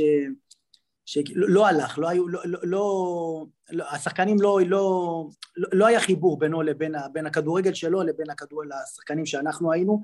אני מבחינה אישית, אני לא אשכח את זה, הייתי נותן 200-300 אחוז בתקופה שלו, הייתי, אני לא אשכח את זה, רוני הלל היה מאמן הכושר שלי, שהוא היה אה, אומר לי, תשמע, לא ראיתי אותך ככה בחיים וזה, כי ידעתי שאם אני, ש, ש, תקשיבו, אם הייתי צריך להיות 100, אצלו הייתי צריך להיות 300 אחוז, כי כי, כי זה דוד, זה בן אדם שאני, אתה יודע... לא רוצה, אתה לא רוצה לאכזב אותו גם. ברור, ואת, ו, ולה, ולארגן את הכול, והייתי מתעס... אני לא אשכח את זה בעולם, אין, אין, ממש הייתי, אני חושב שהיה לי תקופה ממש ממש אישית, ממש ממש טובה עם אורי, אני חושב שאני החזקתי את, ה, את הדבר הזה שהיה בזמנו, כבשתי שערים, בישלתי, וניצחונות שאלוהים ישמור, אני לא אשכח את הרדיוס. נגד טד, בטדי, נגד קריית שמונה, ונתתי כדור חופשי, ככה על, ממש על המלמיליאן. ורצתי אליו, והיו לי רגעי אושר ממש ממש טובים יחד איתו, אבל זה היה מאוד אישי ולא קבוצתי, שזה היה אכזבה, כאילו, זה מאוד מאוד רציתי ש, שהוא ימשיך. אני לא אשכח שכשנפרדנו ממנו, הייתי, הייתי במשבר, כאילו, ממש לא אכלתי, לא שתיתי, הרגשתי אשם והרגשתי ממש ממש, אני על הפנים, אני לא, אני לא אשכח את זה בחיים, אתה יודע, גם לבוא למשפחה וזה, כאילו, מה, איך לא החזקת, אה, איך לא הצלחת להחזיק את זה והכל וזה, אבל אני חושב שלימים, גם אני וגם הוא, כשאנחנו כל יום מדברים וזה, אנחנו אומרים... אה, איך זה היה אה, באמת? איך זה היה באמת לגדול איתו? זאת אומרת, מה זה, זה לגדול עם כדור? כאילו זה... זה לא, לא ממש גדלתי איתו, זה כאילו המון בשיחות, המון אחרי כן, משחקים, כן, משחקים, וזה סתם, הנה, אתן לכם דוגמה, למשל, על, על אורי, עוד איזה סיפור וזה.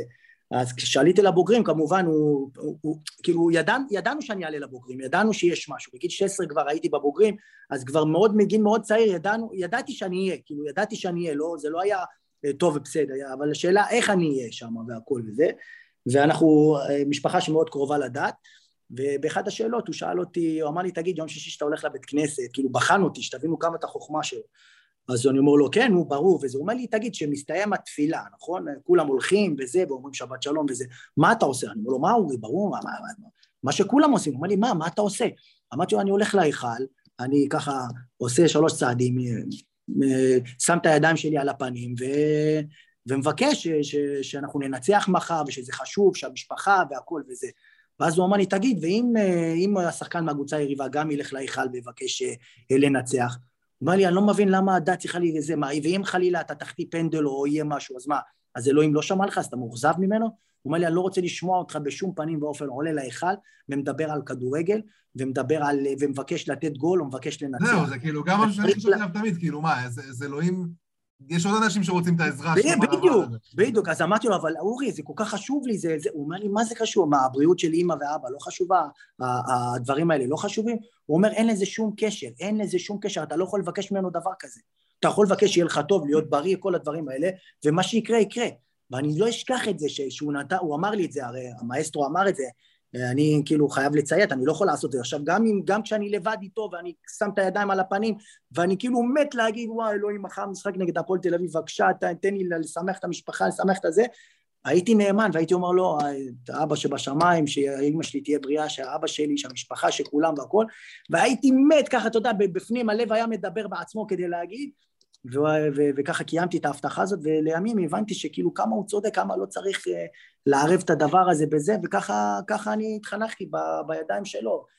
כל שיחה שאתה מקבל ממנו, והוא אומר לי שום, גם היה איזה כתב אחד שהיה מתנכל אליי והכל, והייתי מתה, הוא אומר לי שום דבר, אתה תכבד את הבן אדם הזה, וכל פעם אחרי גול אתה תשלח הודעה לכולם, לא משנה מה, אתה תהיה עד שתיים שלוש בלילה עם הטלפון ואתה תשלח הודעה לכולם, ומי שיתקשר אליך אתה תענה לו ואתה תשאל לשלומו ואתה תקדיש לו את הזמן שלו ואתה תשאל על הילדים שלו ואתה תתעניין הכי הרבה בעולם כי זה האמת וזה הדרך ואתה תתייחס לאחרון האוהדים כמו אחרון הבעלים וככה עשיתי, ותראה, לימים אני היום יכול ללכת בגאווה ולהגיד שהוא עשה אותי צנוע, והוא עשה אותי ענב, והוא עשה אותי, וכמו שאמרתי... לך, זה גם גורם לך, אתה יודע, לא לראות את הדברים האלה כמובן מאליו, זאת אומרת, אתה יודע שמתישהו הדבר הזה, הדבר הזה יסתיים, והתהילה הזאת, והאהבה הזאת, ולא לראות את זה כמובן, זה הופך אותך לבן אדם הרבה יותר שלם, הרבה יותר מאושר.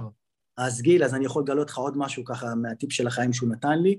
הוא אמר לי שאני ארוויח את זה לא בזמן הקרוב, לשנים קדימה. והיום אני יכול להגיד לך שאני... אתה תעריך את הטוב. בדיוק, אני הרווחתי, אני מרוויח את זה עכשיו, אני בעל שכרי עכשיו, אתה יודע, אז בזמנו יכולתי ליחצן את עצמי ולהיות מתנשא ולהיות הזה והכל, ולהגיד וואו, אף אחד לא יכול להתקרב אליו, וזה, והיום אני כאילו, שאני לפעמים אומרים לי, אה, אם היית מבין מה היית, מה היית, מי היה יכול לדבר איתך, מה זה, במקום זה דיברת עם כל בן אדם ועשית כל בן אדם, ואני כאילו אומר, חבר'ה, אני מרוויח את זה היום, היום, היום יש, יש ילדים, יש הורים, הבאים, אתה יודע מי זה, אתה יודע מה זה, הנה בוא תצטלם וזה, כאילו בדברים כאלה, אז זה בזכות הדרך והענווה והצניעות של אורי, אה, שזה חל עליי והיה עליי והיה על משפחתי, אה, הרווחתי את זה, אתה יודע, לפעמים אתה רוצה את השכר שלך מיידי, אתה לא רוצה אותו זה, אני השכר שלי אה, מגיע מאוחר יותר, ובדיוק בזמן, בדיוק כשפרשתי, בדיוק כן. זה, זה כאילו מדהים. שמירה, באמת שמירה משמיים. מדהים. טוב, זה טיפ לחיים, אז הרווחנו פה גם רעיון עם אה, אבירם ברוכיאן וגם אה, טיפ. אה, אבירם, תשמע, זה מרתק. אני רוצה אותך לעוד שתי דקות אחרונות ומבטיח, ואנחנו משחררים אותך. הבטריה הולכת זה, אנחנו נהנים, יאללה. מהבהב לי. שאלון לסיום. מילה, מילה שתיים, זהו, שאלון לסיום ואנחנו. מסיימים, אה, אה, נו. השחקן הכי חכם ששיחקת איתו, חכם, כן. וואו, חכם מבחינת כדורגל על המגרש? אפשר כן. גם כדורגל ואחר כך גם אה, בחיים.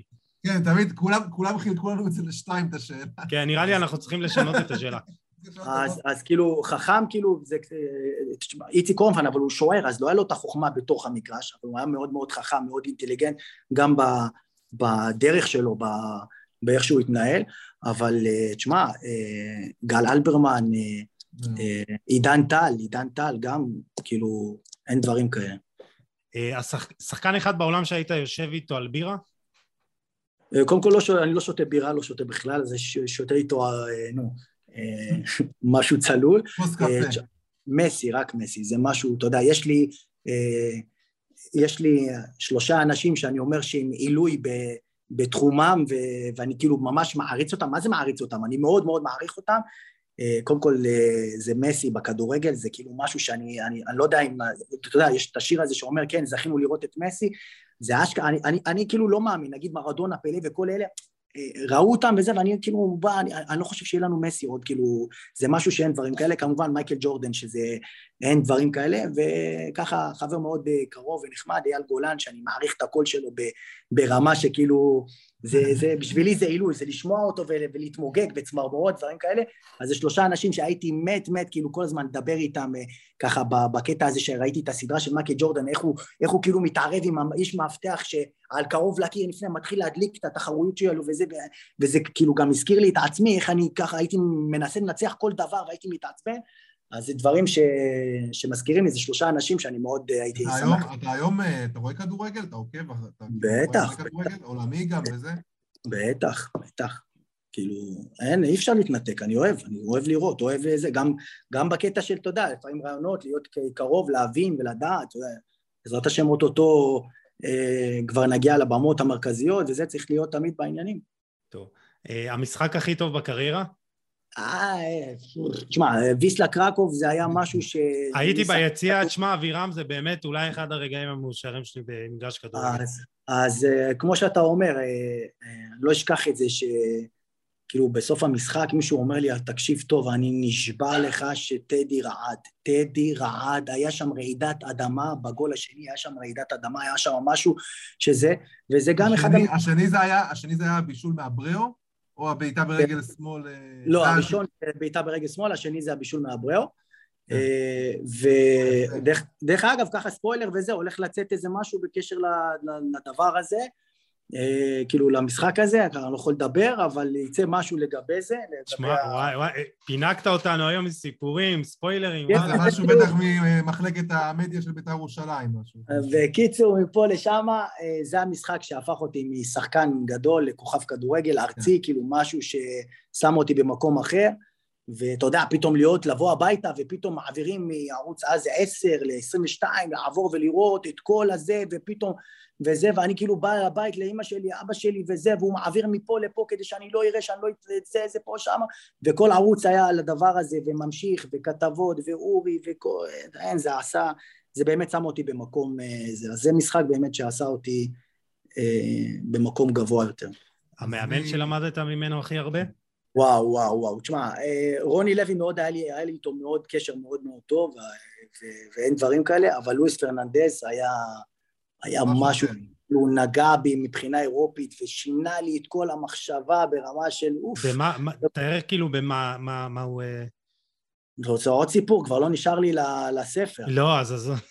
תן, תן עוד אחד, יאללה, תן, תן, תן. אז היינו, ב, היינו ב, ככה לפני כל משחק, בית, חוץ, לא משנה מה, היינו, היינו אה, מגיעים ל, למלון, וככה בארוחת אה, בוקר, צהריים, ערב, היינו מגיעים, והוא כאילו היה מסתובב תמיד אה, איתנו, והוא היה מסתובב עם יוני המתורגמן, ו- ואנחנו הישראלים, כאילו באו כל הזרים, איזה חמש זרים, ג'רום לרואה וכל אלה, ופבריץ וכל האלה באו, וזה, הם כל האלה עם קלאס, באים חליפות. פבריץ פרננדז היה שחקן מטורף. מטורף. מפה לשם אנחנו ככה זה, ואני, אה, יש אוכל, ואז השף מדבר, אומר, אנחנו גאים לארח אתכם, תמיד רצינו, אתה יודע, כדי שגם אה, שיהיה קהילה, וגם לייחצן את עצמנו. אה, אז ואז והיה אוכל באמת מה, מהשורה הראשונה. אז uh, כשהוא אומר חבר'ה יאללה תלכו לאכול, פתאום היית רואה איזה גג, כולם הולכים לכיוון האוכל ושמים בצלחות ואתה יודע, ותן לי וככה ובלאגן והכל וזה ויושבים ויש לך בצלחת צלחת מפוצצת, מפוצצת באורז ועוף ותפוחי אדמה ופסטה וכל הדברים האלה והולך וחוזר ושם על זה טחינה וכל הדברים האלה וזה. וג'רום לאורה יושב בזה, מחכה שכולם יסיימו והיה הולך לכיוון המרק, מוזג לעצמו מרק ושותה את המרק ככה לאט לאט והכל וזה, ואני כאילו גם בתור ילד וזה, הוא הולך ככה, ופתאום אני מתחיל לאכול, ופתאום הוא בא לי מאחורה. עכשיו ידענו שהוא היה, הוא היה כאילו, הוא היה, הוא היה מאוד קרוב אלינו, הוא, היה, הוא בא עם הזה, הוא רוצה להגיד לך משהו, הוא אומר לך את זה, הוא אומר לך בעצבים, נותן לך סטירה, נותן לך זה, כאילו, מאוד קרוב אלינו, זה לא היה, היה לא היה distance של, של כאילו אני לואיס פרננדז או משהו כזה, הוא היה ממש עמך כזה. ופתאום אני מתחיל לאכול, והוא בא ככה, אתה יודע, בירושלמית זה נקרא צ'יטולה, צ'יטולה. נותן לי טאק, צ'יטולה לאוזן חזקה, אני אומר, איי, הוא עושה ככה, ואתה יודע, לא מבין אותו, אני אומר, מה, למה, מה עשיתי? ואז הוא קורא למתורגמן, והמתורגמן אומר לי, אה, הוא רוצה להגיד לך משהו, אני אומר לו, מה? אני אומר לו, אתה יודע, ותופס את האוזן ככה, אני אומר לו, מה? הוא אומר לי, אה, הוא רוצה שתסתכל על ג'רום לרואה, אז אני מסתכל על ג'רום לרואה, אני אומר לו, מה? הוא שותה מרק, מה? אני לא אוהב מרק. אז הוא אומר, לא, תסתכל את האחרים, ואז הוא, ואז הוא, אמר, הוא נתן לי להסתכל על האחרים, הייתי רואה כאילו את כולם ככה נלחמים על האוכל, וכאילו תיתן לי, וזה דוחה, וזה פה, שמה, וכל הדברים האלה, ואז הוא אמר לי, אתה רואה, לא ככה, שאתה תהיה באירופה, אסור לך לעשות ככה. אתה צריך להיות כמו ז'רום לרואה, תראה איך הוא אוכל, ואז הוא, הוא הרים אותי, קמתי, הלכתי לראות אותו אוכל, מה זה לראות אותו אוכל? הוא היה אומר לי, קודם כל, כשחקן כזה, הרי אתם רעבים, אתם באתם אחרי אימון, אתם רוצים לאכול צהריים עכשיו, אתם זה, קודם כל תרגיע את עצמך במרק. קודם כל מרק, תרגיע את עצמך, אתה שותה מרק, אתה מסיים את המרק, תראה איזה יופי, הוא אומר לי, כשאתה תסיים את המרק, כל אלה שנלחמים על האוכל שם, בכל מקרה יהיה בשפע, יהיה, אם צריך שבעת אלפים אורז, יהיה שבעת אלפים אורז ועוף והכל, בכל מקרה יהיה הרי לכולם. אתה תהיה שם לבד עם עצמך, תבחר מה שאתה רוצה. עכשיו, הוא לקח אותי איתו, הסתכלתי כאילו איך שהוא שותה את המרק, איך הוא שותה אותו לאט והכל, הוא אומר לי, ובוא, הולכים, היינו הולכים לצלחת של ג'רום לורה, והוא היה שם טיפה אורז, טיפה תפוח אדמה, טיפה עוף. הייתי אומר לו, אבל תשמע, זה לא מספיק. מה זה? מה הוא אומר לי? תסתכל מה הוא עושה. ככה, אני, 20 דקות אני יושב איתו עם המתורגמן, והוא אומר לי מה הוא עושה. הוא אומר לי, ועכשיו, תראה, הוא יקום עוד הפעם. למה לא לקום פעמיים? הוא אומר, לך תשים לך עוד טיפה אורז, עוד טיפה עוף, עוד טיפה זה, ואתה תראה איך הוא כול האזור שלו נקי ואיך כל הזה שלו, והוא יאכל יותר מכולם והוא יהיה שבע יותר מכולם. ואז פתאום הייתי מסתכל עליו, הייתי רואה, בואנה, הוא לבד בבופה, הוא לבד בזה, אין אף אחד איתו. שם לו אורז, שם לו את העוף אחד, שם לו תפוח אדמה, שם לו פסטה, עוד איזה משהו טעים, חוזר, מסיים, קם עם אותו צלחת, שם לו עוד טיפה אורז, שם לו עוד טיפה תפוח אדמה, עוד פסטה, ויוצא, והוא לבד. זה ההפך מהעיניים הישראליות הגדולות. זה מזכיר לי שאנחנו הולכים למלונות וכל ה... כן, זה קלאב הוטל כזה, אווירת קלאב הוטל. אז תבינו מה זה, וככה קיבלתי צ'יטולה, שכל פעם זה, ואז אחרי שהוא היה מאוד מאוד אוהב אותי, אחרי שאני הייתי קיבלתי את הצ'יטולה, הוא היה עובר לאחרים ומסביר, ו fuck you, ו puta, puta, קללות של אתם לא מבינים וזה, ואני כל פעם הייתי בא, והתחלתי את העד במרק, והיום אני לא מתחיל, לא מתחיל את הארוחה שלי בלי מרק. שותה מרק ככה לאט לאט, שותה אותו, מסיים, זה היה מרגיע לי את הרעב, זה היה מרגיע את הבטן, הייתי מסיים את המרק, הולך, לוקח טיפה אורז, טיפה פסטה, טיפה זה, מסיים, אולי קם פעמיים, שלוש, אבל הצלחת שלי הייתה נראית אה, צלחת נקייה ויפה וזה, וככה גם לימים שהגעתי לפולין, הייתי כאילו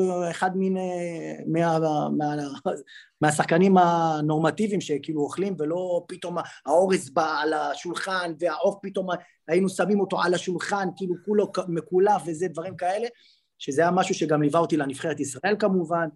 אז אה, זהו, זה ה... אז מי שרוצה להזמין אותך לארוחה, שיכין מרק לפחות. שיכין מרק, אז זהו, אני כל מלון שזה, חבר'ה, איפה המרק, איפה המרק, איפה המרק, שותה מרק, הילדים, אה, זה, הייתי אומר להם, לא, תראו, לאט לאט לאט לאט ותראו שהכל יסתדר ואתה יודע פתאום אתה בא לבופה זה, זה כיף אתה יודע לא לחכות שעה בתור כן תורי לא תורך לא אתה יודע כל המצב המביך הזה ולימים שמתי את זה ועכשיו הילדים שלי עוברים את החוויה הזאת שאני עושה. כל הכבוד. אה, השחקן הכי טוב ששיחקת נגדו?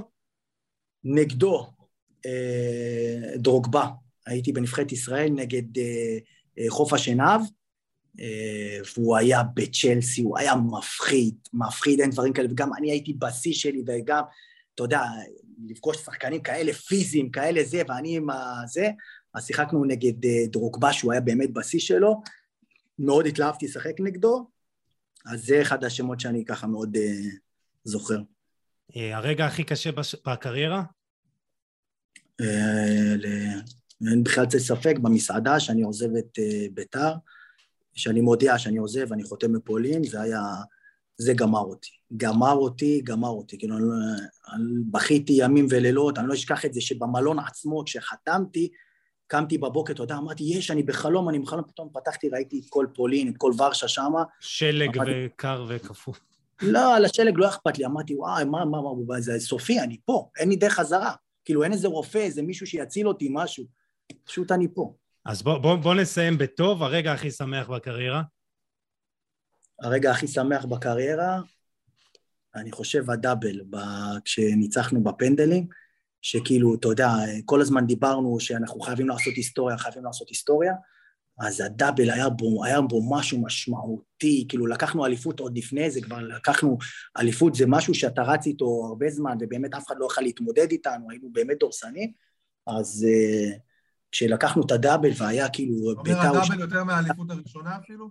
האליפות הראשונה, כאילו גם, זה היה בקושי, היה שם הרבה אינטריגות עם יוסי מזרחי יחד עם פבריץ, שרצה לזרוק אותו, רצה, היה שם מלא, כאילו היה, עשינו את זה ממש בכוח, ממש בכוח, כאילו זה, אבל ברור שהאליפות הראשונה הייתה, אין דברים כאלה וזה, אבל פתאום שבאנו עם השחקנים האלה, אני אומר לך, שחקנים שאני מאוד מעריך, בעונה עם יוסי מזרחי היו זרים, היו פבריץ פרננדס, שהוא היה אישיות לא כל כך אה, נחמדה וזה, אבל פתאום, אתה יודע, לעשות את זה עם שמעון גרשון, עם מיכאל זמברג, אריק בן אדו, גל, עידן טל, שמות, עמית בן שושן, זה אין דברים כאלה, טוטו, אין, אין, זה, זה, היה, זה היה שלנו, זה היה ממש שלנו, עשינו את זה בכיף דגבו, אתם, אתה יודע, זה היה דברים של...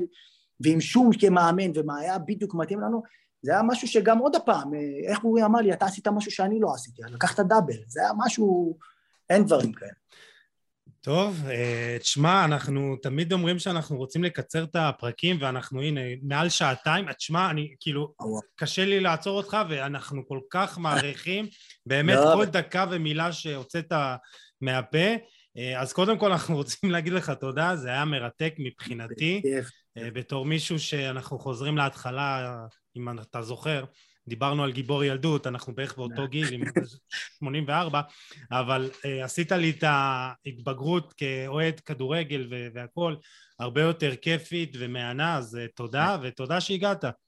וואי, אז קודם כל תודה רבה, אני עוד הפעם נבוך ויש לי טיפה צמרמורות, אז uh, כיף להיות פה, אתם, uh, כיף, uh, ככה, השאלות שלכם מאוד ענייניות ומאוד כיף.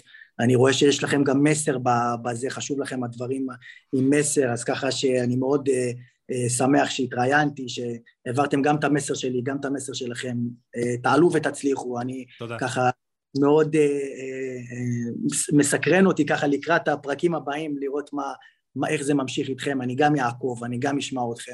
אני מאחל לכם את כל הטוב שבעולם, באמת, אתה יודע, לפעמים יש ברכות שאנחנו מקבלים מהסבתות וזה, שתתברכו בכל הברכות שבתורה בעזרת השם, שכל מה שתרצו יתגשם, תעלו ותצליחו, אה, כיף להיות, אה, אה, לדבר עם אנשים שהם ככה, אני מרגיש דם שלי, אז uh, באמת, היה לי כיף. תראה, היה לנו, היה לנו לעונג, באמת חייב להגיד שבאמת, אני נהניתי בטירוף, בעיניי top, אחד מה top, אה, אולי top אה, חמישה פרקים שלנו בקלות. ויש תחרות, ויש תחרות קשה. זה מראה על האיכות שלכם. כן, כן, תשמע, נגענו באמת, נגענו בהכל, ומרגיש שעוד לא נגענו בכלום. גם לי יש המון... עוד פרק המשך נראה לי. אה, תשמרו קצת, יש המון לחץ על כן. ספר, אבל אה, בואו נראה, אנחנו... זה, נראה מה יהיה. נדבר, נדבר גם על זה, אל תדאג. אה, אבירם, תודה רבה, תמשיך להצליח באפקס ירושלים, אנחנו ניפרד מהמאזינים שלנו, אנחנו מודים לכם שאתם איתנו בכל פרק ומשתפים ומתייגים. אה, תמשיכו לעשות את זה אה, וגם אה, לתת לנו הערות, כל מה שאתם מדברים איתנו, אנחנו באמת לוקחים את זה אלינו. אנחנו ניפגש בפרק הבא עם עוד תוכן מעניין ואיכותי. תשמרו על עצמכם, יאללה, ביי.